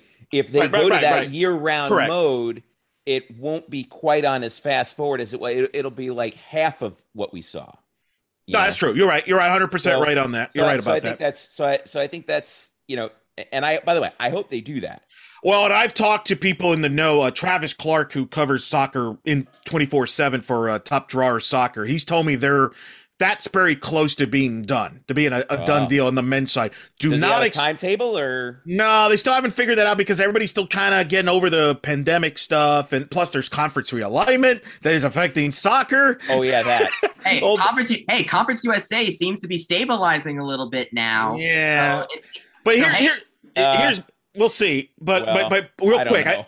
I think the men's soccer thing will uh, pass at some point. The women will not. The women coaches are against it, so that will stay once from what he is hearing. So those are a couple factors there. Uh, you may, I yeah, wonder so why that is. You'll have to ask those coaches. I'm just from Maybe what he to- has maybe heard. I'll have to ask Coach Coach Sahara Well, and I think she's that. not a for that either. And now, again, in the men's side, there's more pressure they feel like to develop guys to play in the MLS than maybe there is on the women's side to play professionally. Who knows? Hmm. Uh, deal. The other thing, realignment. I mean, you look at UCF men's soccer.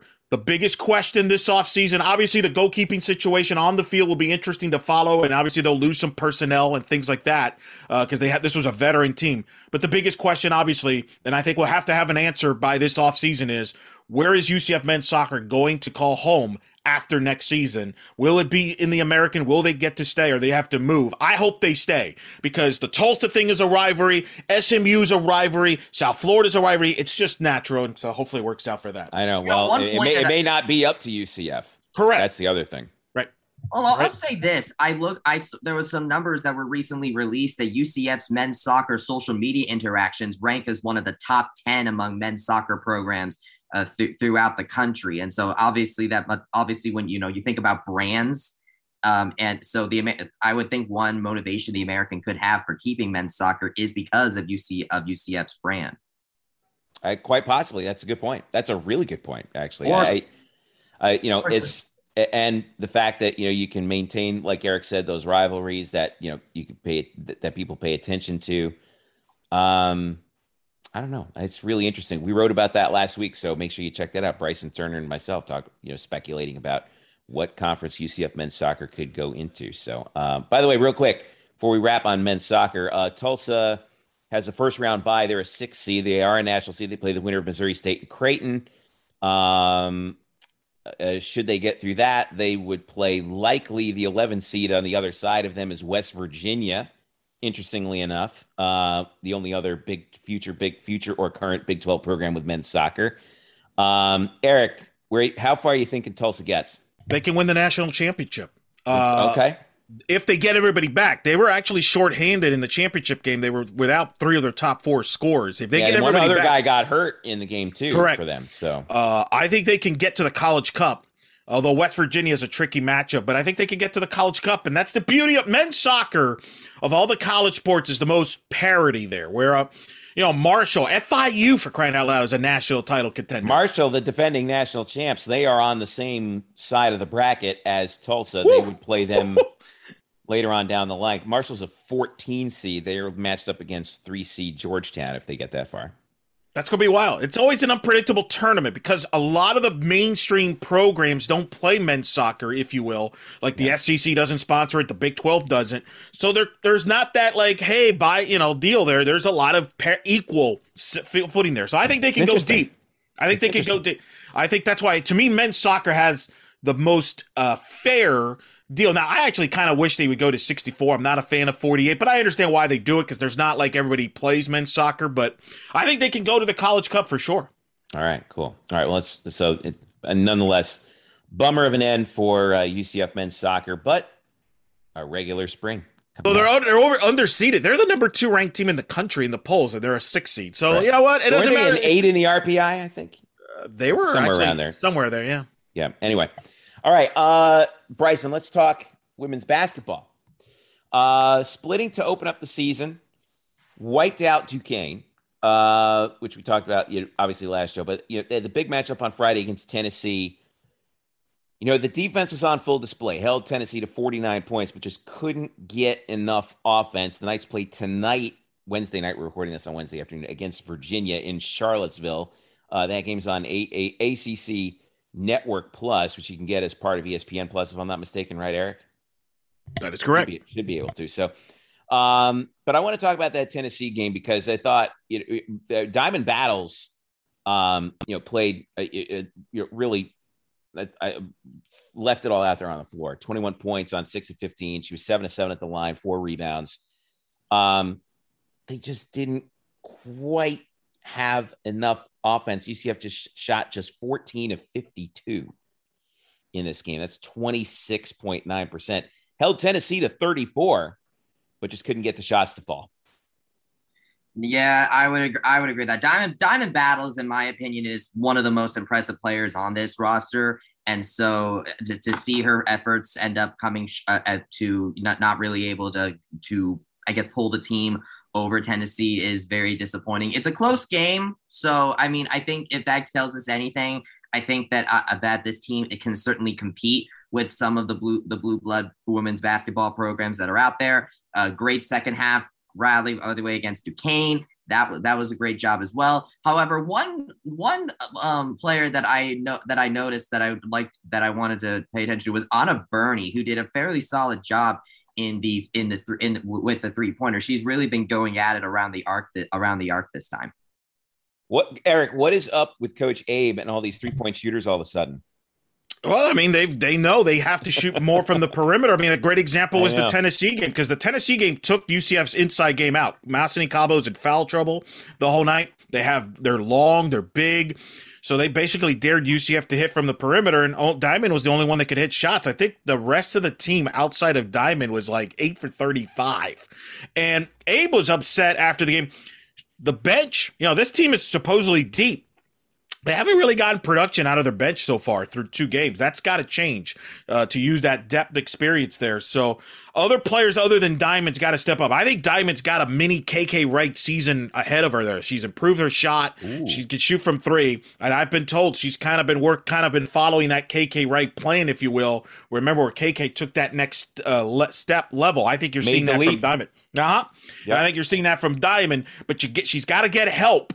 She's got to get help in those big games. Now, obviously, Virginia is the more marquee game with the brand name, but Belmont on Sunday is really good too. In fact, I think that's a tougher game potentially. Belmont is probably better than Virginia. Virginia is probably tougher because you're on the road, but two tricky games here before they go uh, out of the country to play USC. Yeah. So the bench, they got to get better production out of the bench uh, and help Diamond out offensively. Hey, you know, you're talking about Diamond making the leap.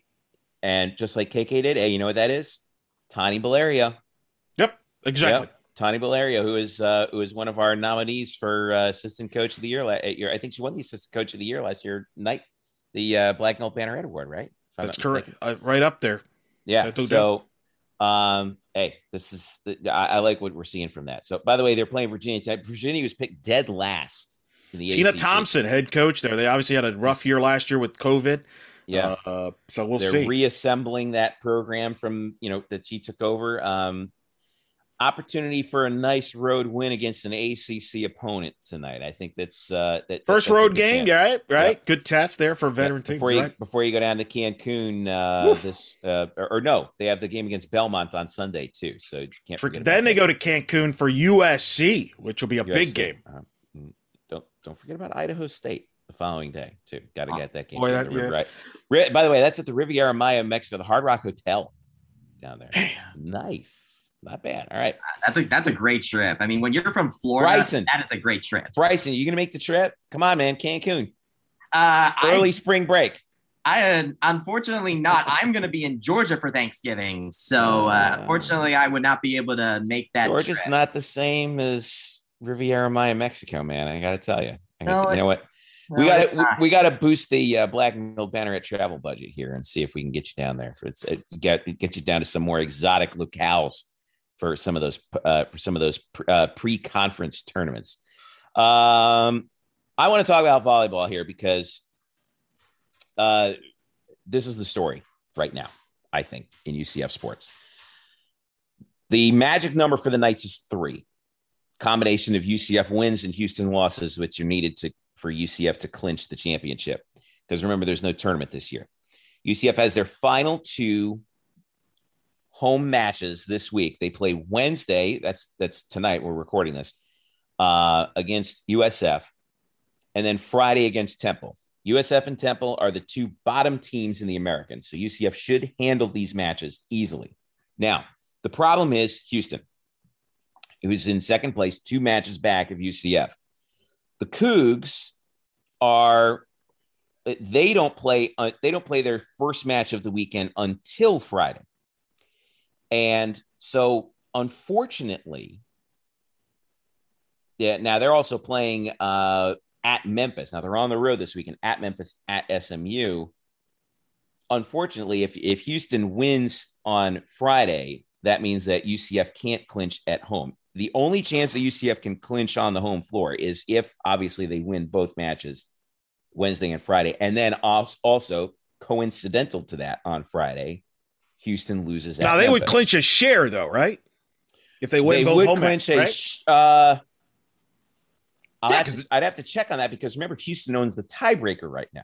No, yeah, yeah, but I'm saying like they would, uh, they would, uh, even if if UCF wins their home matches, they're two games up right now in Houston. Even if they were to lose out on the road, they would still share the title with Houston. Now you're right, the tiebreaker is different, but I'm saying sharing at least a, uh, of the regular season title if they win their two home matches. Yeah, but it, they don't want that. no, but I mean, I'm just saying to that's quote, the scenario. To quote, right. to quote, uh, to quote Lee Corso, they don't give a you know what about that. they want to win this thing outright, and they can. Um, but you know, it may come down to that last match at Houston. Uh, and remember, Houston is their only conference loss. So Bryson, what's the order of bit? What's the order of operations here for UCF volleyball? And what are you following? Because you know, there's also some milestones we got to talk about here too. Because after they after the wins against Memphis and SMU. Oh yes, for sure. So, uh, talking to Coach Dagenais after the SM SMU match, he talked about how US because USF is a rivalry game, he called it a trap game. So, um, uh, but but however, he has t- he has talked about how you know ever since the Houston match, you know he's he's seen because w- w- he talked about after that match where the team was playing more protectively in a sense, and so mm-hmm. he he has seen he has not seen that at all since then. So I think that that loss honestly might have been the kick in the rear that this team may have needed at the time the, uh, to keep the aggressiveness going throughout the rest of the season. And this season finale, the regular season finale match against Houston, I think is going to be a, a very big indicator about where this team is, is, is going forward like are they a like are they a legit contender or a pretender? Because obviously some people will discount the team being from the AAC which isn't exactly a very strong volleyball conference this season so I think the so I think with going against Houston is going to be a very important I guess litmus test I suppose for uh, for this team as they as it goes forward. UCF has won 11 matches in a row since that Houston loss. In that span, they've lost a grand total of 3 sets. So they're 33 and 3 in their last 36 sets. Uh, since the Houston loss. They they I think I think you're absolutely right. It gave them the kick in the tail that that they needed. Um, and it and it showed that they got to bring it every match because you can lose. You are not invincible. Um, where are we on? Uh, oh, Narissa Moravec. Yes. Now so, third all time in blocks, right? Over the 500 block mark. Yes, she just crossed the 500 block mark, joining her teammate Anne-Marie Watson, as well as UCF Hall of Famer Tyra Harper. And then, and then I checked the, and then, and then I checked the math, and she is also third all time in block in block in block assists currently, but she is on the way. She is close to passing Tyra Harper for uh, Tyra Harper, which Watson Watson did earlier this se- earlier this season. But this is a but of course, you know, um, you know, Dagenais talked about how he was really proud of Moravec for passing that 500 block mark because she's one to two kind of sacrifice on the offensive end, so to can to be the blocker and let the outsides take the off to take the offensive stuff, and so to and so to see something that for for Dagenais for something that she really excels at to get that to get to that 500 mark, especially when she has this kind of unselfish style of play to her for her. Um, he's just very proud to see that happen, and I'm honestly am glad that she is able to have the spotlight this time because not only does she have to sacrifice on the offensive end, but she is playing on the same team as Wat- as Anne-Marie Watson, who is ahead of her in total blocks and block assists. Now, I actually I was just curious and I went ahead and did the numbers. Uh, Moravec does have more bl- uh, solo blocks than Watson does, and she has more blocks per set. But um, but the point remains, you know, I I would honestly argue that two of the three best blockers in UCF volleyball history are on the same team right Well, now. the numbers back you up on that. That's for sure. And this is, and listen, this is a this is one of the best blocking teams in America for the reason they're 19th in the country in blocks per set, 2.64, uh, and they're also uh, top 15 in hit percentage at, at 13th at uh, 20 at uh, hitting 278. So that gives you an idea of you know the defense that they're playing right now uh, is is outstanding. Um, we are remiss if we don't talk about McKenna Melville somehow. She was named Player of the Week for the fifth time this season, um, 12th time in her career. She is tearing it up. Double doubles in both matches this uh, week 66 for her career, 14 on the season. And she is now, again, at the top of national numbers, Bryson. This is crazy. 504 kills this season. She just continues to just. I mean, I will say it every single week if I have to. McKenna Melville is a grown woman. She is. I mean, M- Dagenais even said it himself that McKenna Melville may walk out of this program as one of the best players this program has ever seen. And I mean, when you have, I mean, wh- when you talk, when you say, when this, the guy that Coach Kia Bright tells you that, then that is that then I think that is that is something to be you know be in awe of in a sense. And of course, you know, and of course we also have the the '90s era of Renata Menchikova, Tyra Harper, and Miriam Metzkis, which of course was in the route was in the rally scoring era. They're doing this Yeah. under a completely different scoring system than that.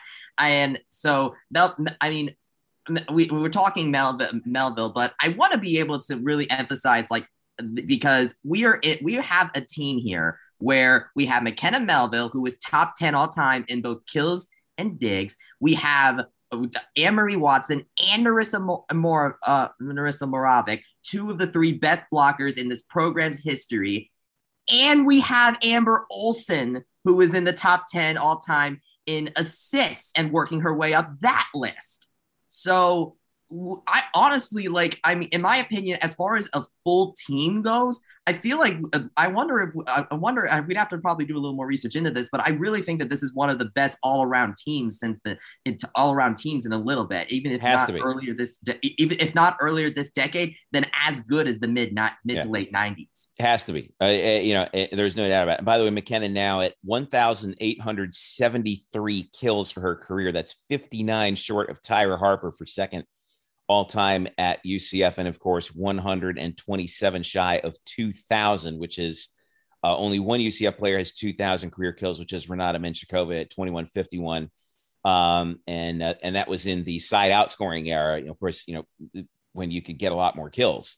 Uh, in of course again because you can only because back then you could only score a point if you were on serve. If you got a point, if, if you scored a point on serve, right? So, um, It blows my mind. It it, it it does. Like I seriously, we we've said this in previous weeks, but we want to. I want to make sure we say it again. If you have not seen this team play yet, you go. You have. If this um, if this uh, episode gets posted uh, later today, uh, today we're recording this on Wednesday.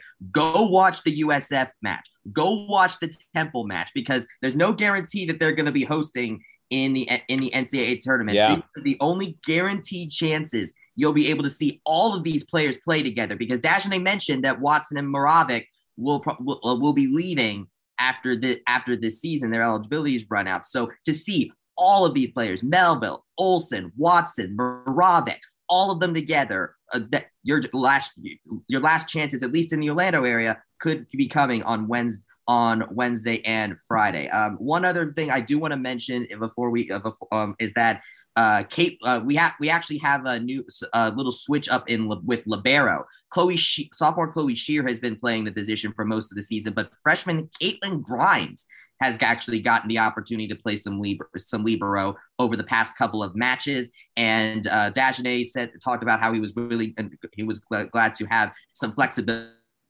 at the position. He just get Grimes some work there, and uh, she and she and she actually did a pretty a pretty solid job. She managed to get two.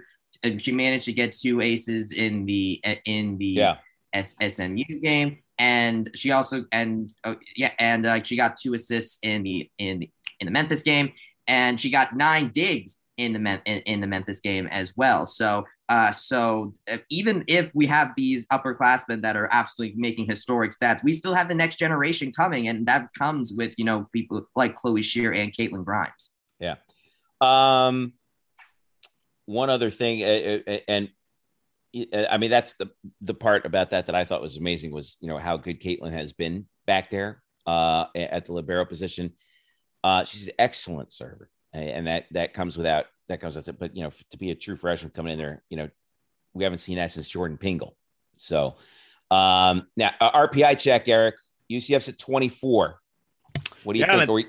And Are we, Yeah, it's going to go down. It's going to get worse. It's gonna, it, yeah, with the last, with You can win. weekend. They can win 25 0 for three sets. The next two matches, they're going to drop because Temple and USF are uh, way at the bottom there. They're a combined, yeah, they're they're, they're not good. Um, Now, what's a- interesting, the NCAA has been doing their own projections. Uh, they ha- they don't have a Florida team hosting. I don't agree with that. I think a Florida team's going to host. Well, you have you have Florida, you have UCF at 24 in the RPI. Yep.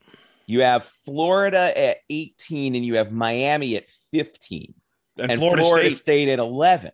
I would, yeah, I, I think one of those Florida teams are going to host. I think it's either going to be Florida. I, I think it'll be Florida at the end if they win out.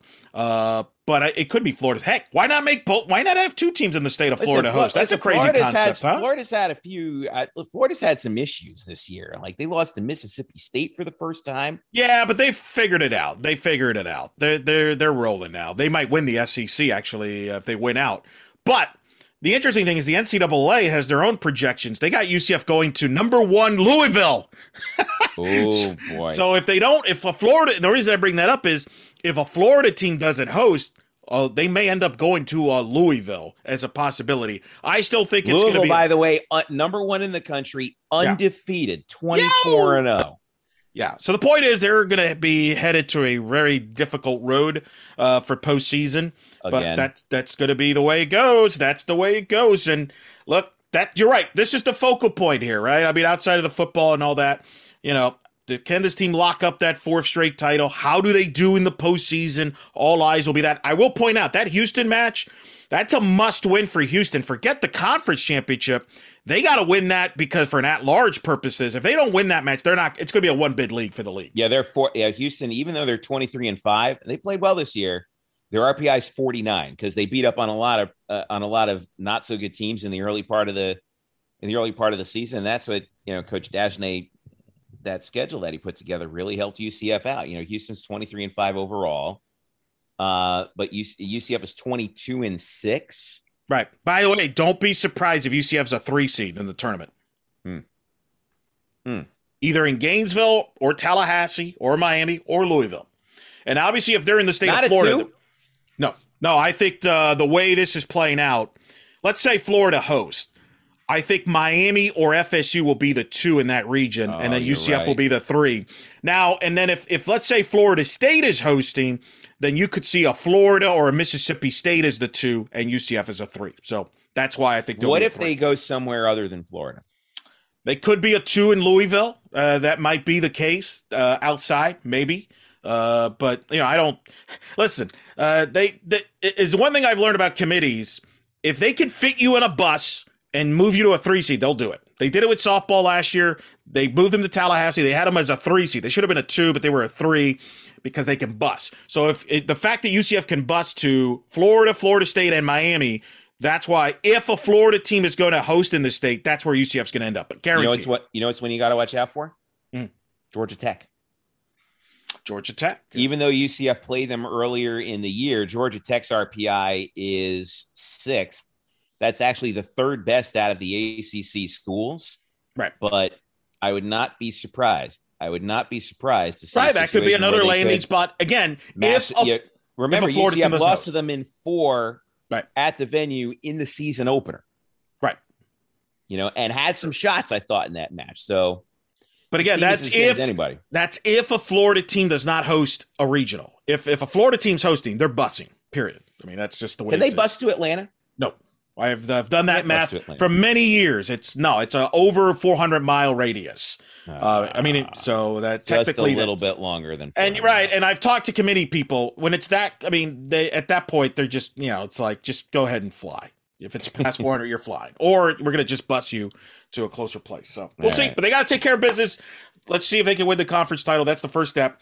And uh, make don't leave it up to anybody else's hands because Houston's going to be ready next week because that's a their season's on the line in that match for all purposes for a lot of reasons. All right, Bryson. Last little bit. Cross country.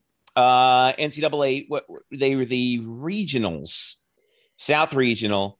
Um, really good performances coming out of this. Does you see? uh, You know, it, it's it, it's. Do they advance? No, but this program's building some steam here going forward for the future, right? Oh yes, oh yes. We talked about the cross country and how they're a very youth dominated team, a dominated team now, and uh, with the, one of the, the only upperclassmen I believe being Charlotte, being Charlotte Crook, um, and in the regional they they tied for the second best position in the NCAA South Regional that the program has ever had. The only time they finished higher than 15th, which is what they were this year, uh, the only time they were higher was in 2014 when they placed in 14th. Uh, now, Valerie Lastra, of course, led, led the pack. Once again, she finished 78th overall with a 21 51.68. But the a majority of the other runners behind her broke the personal bests in the six in the 6K. Charlotte Crook, Cambry Smith, Isabella Babylonia, Lillian Holtery, and Rachel Wheatley all beat their old personal bests in the in the 6K, and then and then sophomore Mariana Rodriguez brought brought up the rear, finishing with 169th with 23.29. Uh, Coach Brian Jackson tweeted afterwards that uh, that he essentially is very excited about the development of this program and and the forward momentum that they will have going into next season. And you know, considering that that that they managed to to put these performances off, like break personal bests in the NCAA South Regional where it matters. I mean, I am very very intrigued to see the growth of the, the, the growth of this program over the next over the next few years, especially since a lot of them are going to be doing so uh, together because they most of them came in to, uh, came in to get together. So that that's going to be something I'm very interested to see going forward. We're also going to be seeing uh, Lastra, Crook, and Rodriguez, along with a couple of other members of the cross country team, on the indoor track and field team, which begin which begins its season on January 14th. So keep an eye out for that. Yep. Indoor season right around the corner, and then it's outdoor season in uh, Renaya uh, and Renaya Jones. All right, all right, and- all right. uh, listen, listen. Okay, we talk about sprinters, right? Distance is looking good, yes, I indeed. think. So we should be a lot of Yeah, fun. it should be right, good. Bryson. Well, we we got gotta wait. talk- We got to do one more thing. I want to give a shout out, a tribute. This segment, this portion right there, is a tribute to our old buddy, who used to be in that. Well, used to be with us on a weekly basis, who lives and breathes baseball, and he just had his Major League Baseball season end. He's kind of a withdrawal. You know, this is kind of a down period for the movie industry. You know, there's not a lot of good movies out. It's the holidays. Here, here, my friend, if you're listening, and I know you are, cheer up, my friend, because we got fall ball UCF baseball talk right now, baby. Let's go. All right. What do we got, So, Bryson? what do we You've been got, out Bryson? there. You were there. You were there. What happened? All right. So we had, uh, so unfortunately, uh, we didn't have as many games as we'd like to. The Black and Gold World Series was shrunk down from three games to one. Wow. So I only saw a fall ball game at home against Stetson and then the Black and Gold World Series itself. But from what we saw, uh, the thing, uh, I, I am, I am very uh, optimistic about this team. I mean, for I mean, a big thing that Lovelady was talking about with me, and I completely agree with him on this, is that this team needs to stay healthy because injuries ravaged this team. Last- football. yeah, ra- injuries ravaged this team last year and led to a starting rotation that wasn't at its best, and unfortunately, and was not deep enough to take the team to the conference champ to the conference championship to win the conference championship.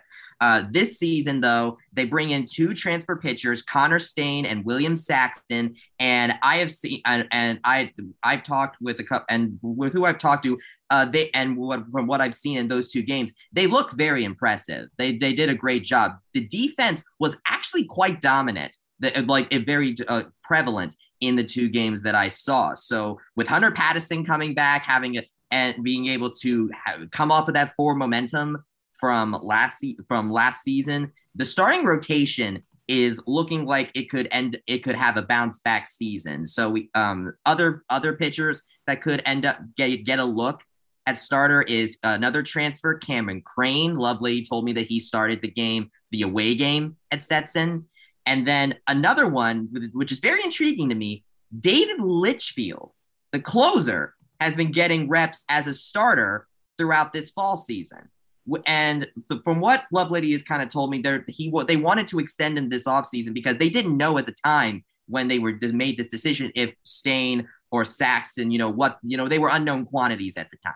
So they wanted to extend Litchfield so that way it so if for if something went wrong with either of them, then Litchfield could be could insert himself at the start at the starting position. And so he is a option that they are going to look at through the winter and he could be an option for the starting rotation in the spring. He he did start in the black and gold world series game. Now it um obviously the, then that begs the question uh who's going to be the closer if litchfield moves to the starting rotation and that is going and and he's and it looks like that's going to be either zach bennett or ben vespi so that so that is looking so that's looking good in the pitching department. One other highlight I want to mention real quick is Julian Balzer. He managed to work. He made um, incoming freshman. He managed to work his way out of the bases loaded jam. So that is certainly something. So I'm look. So hopefully this bullpen will be a lot deeper this season than it was than it was last time.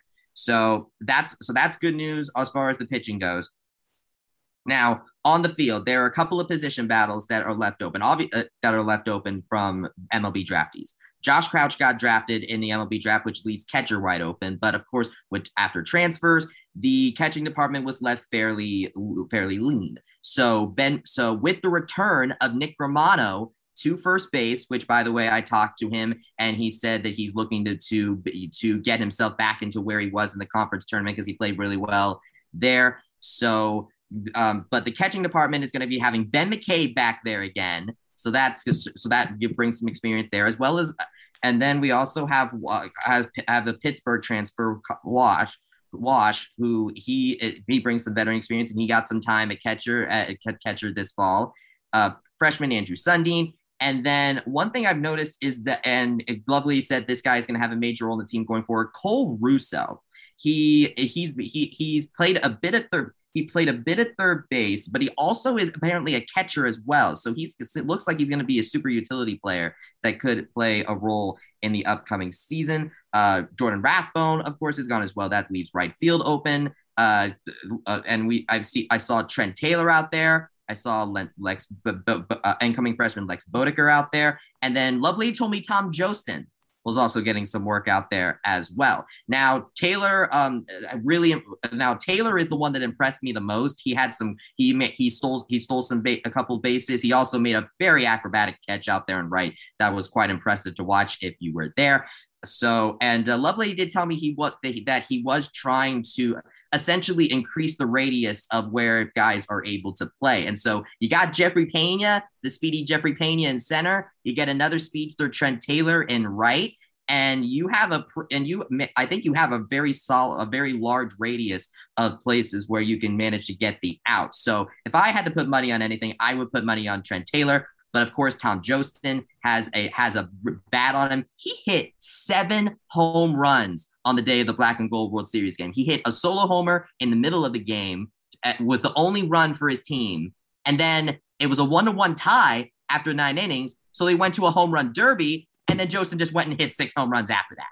So impressive performance out of Jostin. That's something that's going to be there. And then I and then uh, finally third and then finally third base. Uh, Andrew Brate actually exited the game against Stetson with a bit uh, seemed to be nursing an issue with his shoulder. So we got to see Michael Brooks, Noah Orlando, and Cole Russo there. Uh, Lovelady said that Brooks has been a standout returner this uh, this fall. So uh, so we're not really sure if Brate is uh, is going is, is will be forced to miss time. That uh, miss time. We we don't know who's going to take their base in his place, but uh, Michael Brooks seems to be looking pretty uh, seems to be looking pretty good there. So big store. So overall, The pitching is is uh, the pitching department has been revamped and looks to be uh, and the goal is to be healthier than they were last season. The outfield the outfield's looking uh, is is looking fairly consistent with uh, consistent with right field needing to get filled, and then the infield is it, of course is still deep as always. That they need to find a way to get Tom Jostin in there because he plays second normally, and John Montez is there.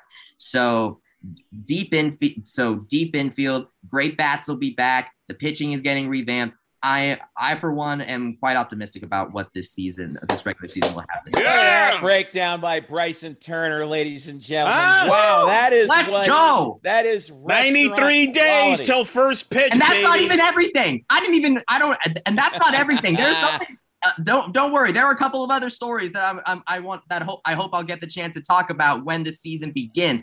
But that's just the preview. So that's I'm right. So, I'm 90... so excited to do a full season of this. Like seriously, I'm, and I, I'm, that's right. You just made a guy right there. He's listening, smile right there. Yeah, he's missing, listen, he's missing uh, a little know, I'm, I'm going to break the code. Huh? Brian Murphy. that one's for you, man. Look at look at what you've done. Look at the monster you've created. 93 days, Murph. Ball, glove. Let's go. All right. Bryson, thanks for thanks for getting us in on this and getting us updated and everything, man. We always appreciate you. Nightcap is up right now. As you can get a lot of details on the week in action of UCF sports, thanks to Bryson as always for his hard, hard work. All right, man. Of course. By the way, as a bonus on Nightcap, we didn't get a chance to. Co- we don't have time to cover it this time, but women's tennis finished its fall schedule. Check out Nightcap to see how the how they did. Boom! Look at the teases. Boom! Oh my God, this guy. The fire. Holy smokes. All right. We got to get going here. Bryson, thank you so much. It's Bryson Turner on Twitter. Eric Lopez Elo on Twitter. Jeff underscore Sharon on Twitter. You can follow us all at UCF Banneret underscore SBN. Remember this UCF Banneret underscore SBN. Why? Long story. I'm dealing with Twitter right now. Okay. But that's our new, hopefully not permanent, but hopefully temporary Twitter handle for the time being. Uh, in the meantime, you can follow us at blackandgoldbanneret.com. We are UCF's home on the uh, on the SB Nation network. As always, you can follow us there, facebook.com slash black and gold and you can subscribe to this podcast wherever you get your podcasts on Apple Podcasts, Spotify, wherever you want. If you're an Android user, iPhone user, doesn't matter. Make sure you leave us a comment. Let us let us know how we're doing. We love to hear from you. And also, don't forget to join the all new, now just recently open membership UCF Knights community on Twitter. Okay. Um, communities is a new feature that we're rolling out. I just tweeted it out. Um, go to Jeff underscore Sharon on Twitter, UCF Banner underscore SBN on Twitter, and ch- check out all of us. Also, Stat Boy Drew, Andrew Glukov. Um, make sure you check out the SOTG. That's Kyle Nash, who's covering basketball for us uh, as well. Um, all of us are doing that work for you uh, out here on Twitter. So uh, out here on Twitter. So check out the new UCF Knights community. You can now click to join where we talk about nothing but UCF sports all the time on Twitter. It is the home. Uh, hopefully, hopefully, I would love it to be the home of the UCF Twitter Mafia, like on Twitter, right? Rather than just a hashtag, just a place where we can all go. Okay, so that's that's my hope. All right, for Eric Lopez, Bryson Turner. Oh, also, I want to thank Taylor Young. I can't believe I almost forgot to, to thank Ty. Thanks to Taylor for following us. You can follow him on Instagram, Taylor B. Young, Twitter on Taylor B. Young. For Taylor, for Drew, for Bryson, for Eric, I'm Jeff saying thank you so much for listening. This has been the Black Gold Banner Podcast. We will catch you next week and also this weekend on Knight Shift after the UConn game. See you then. Thank you.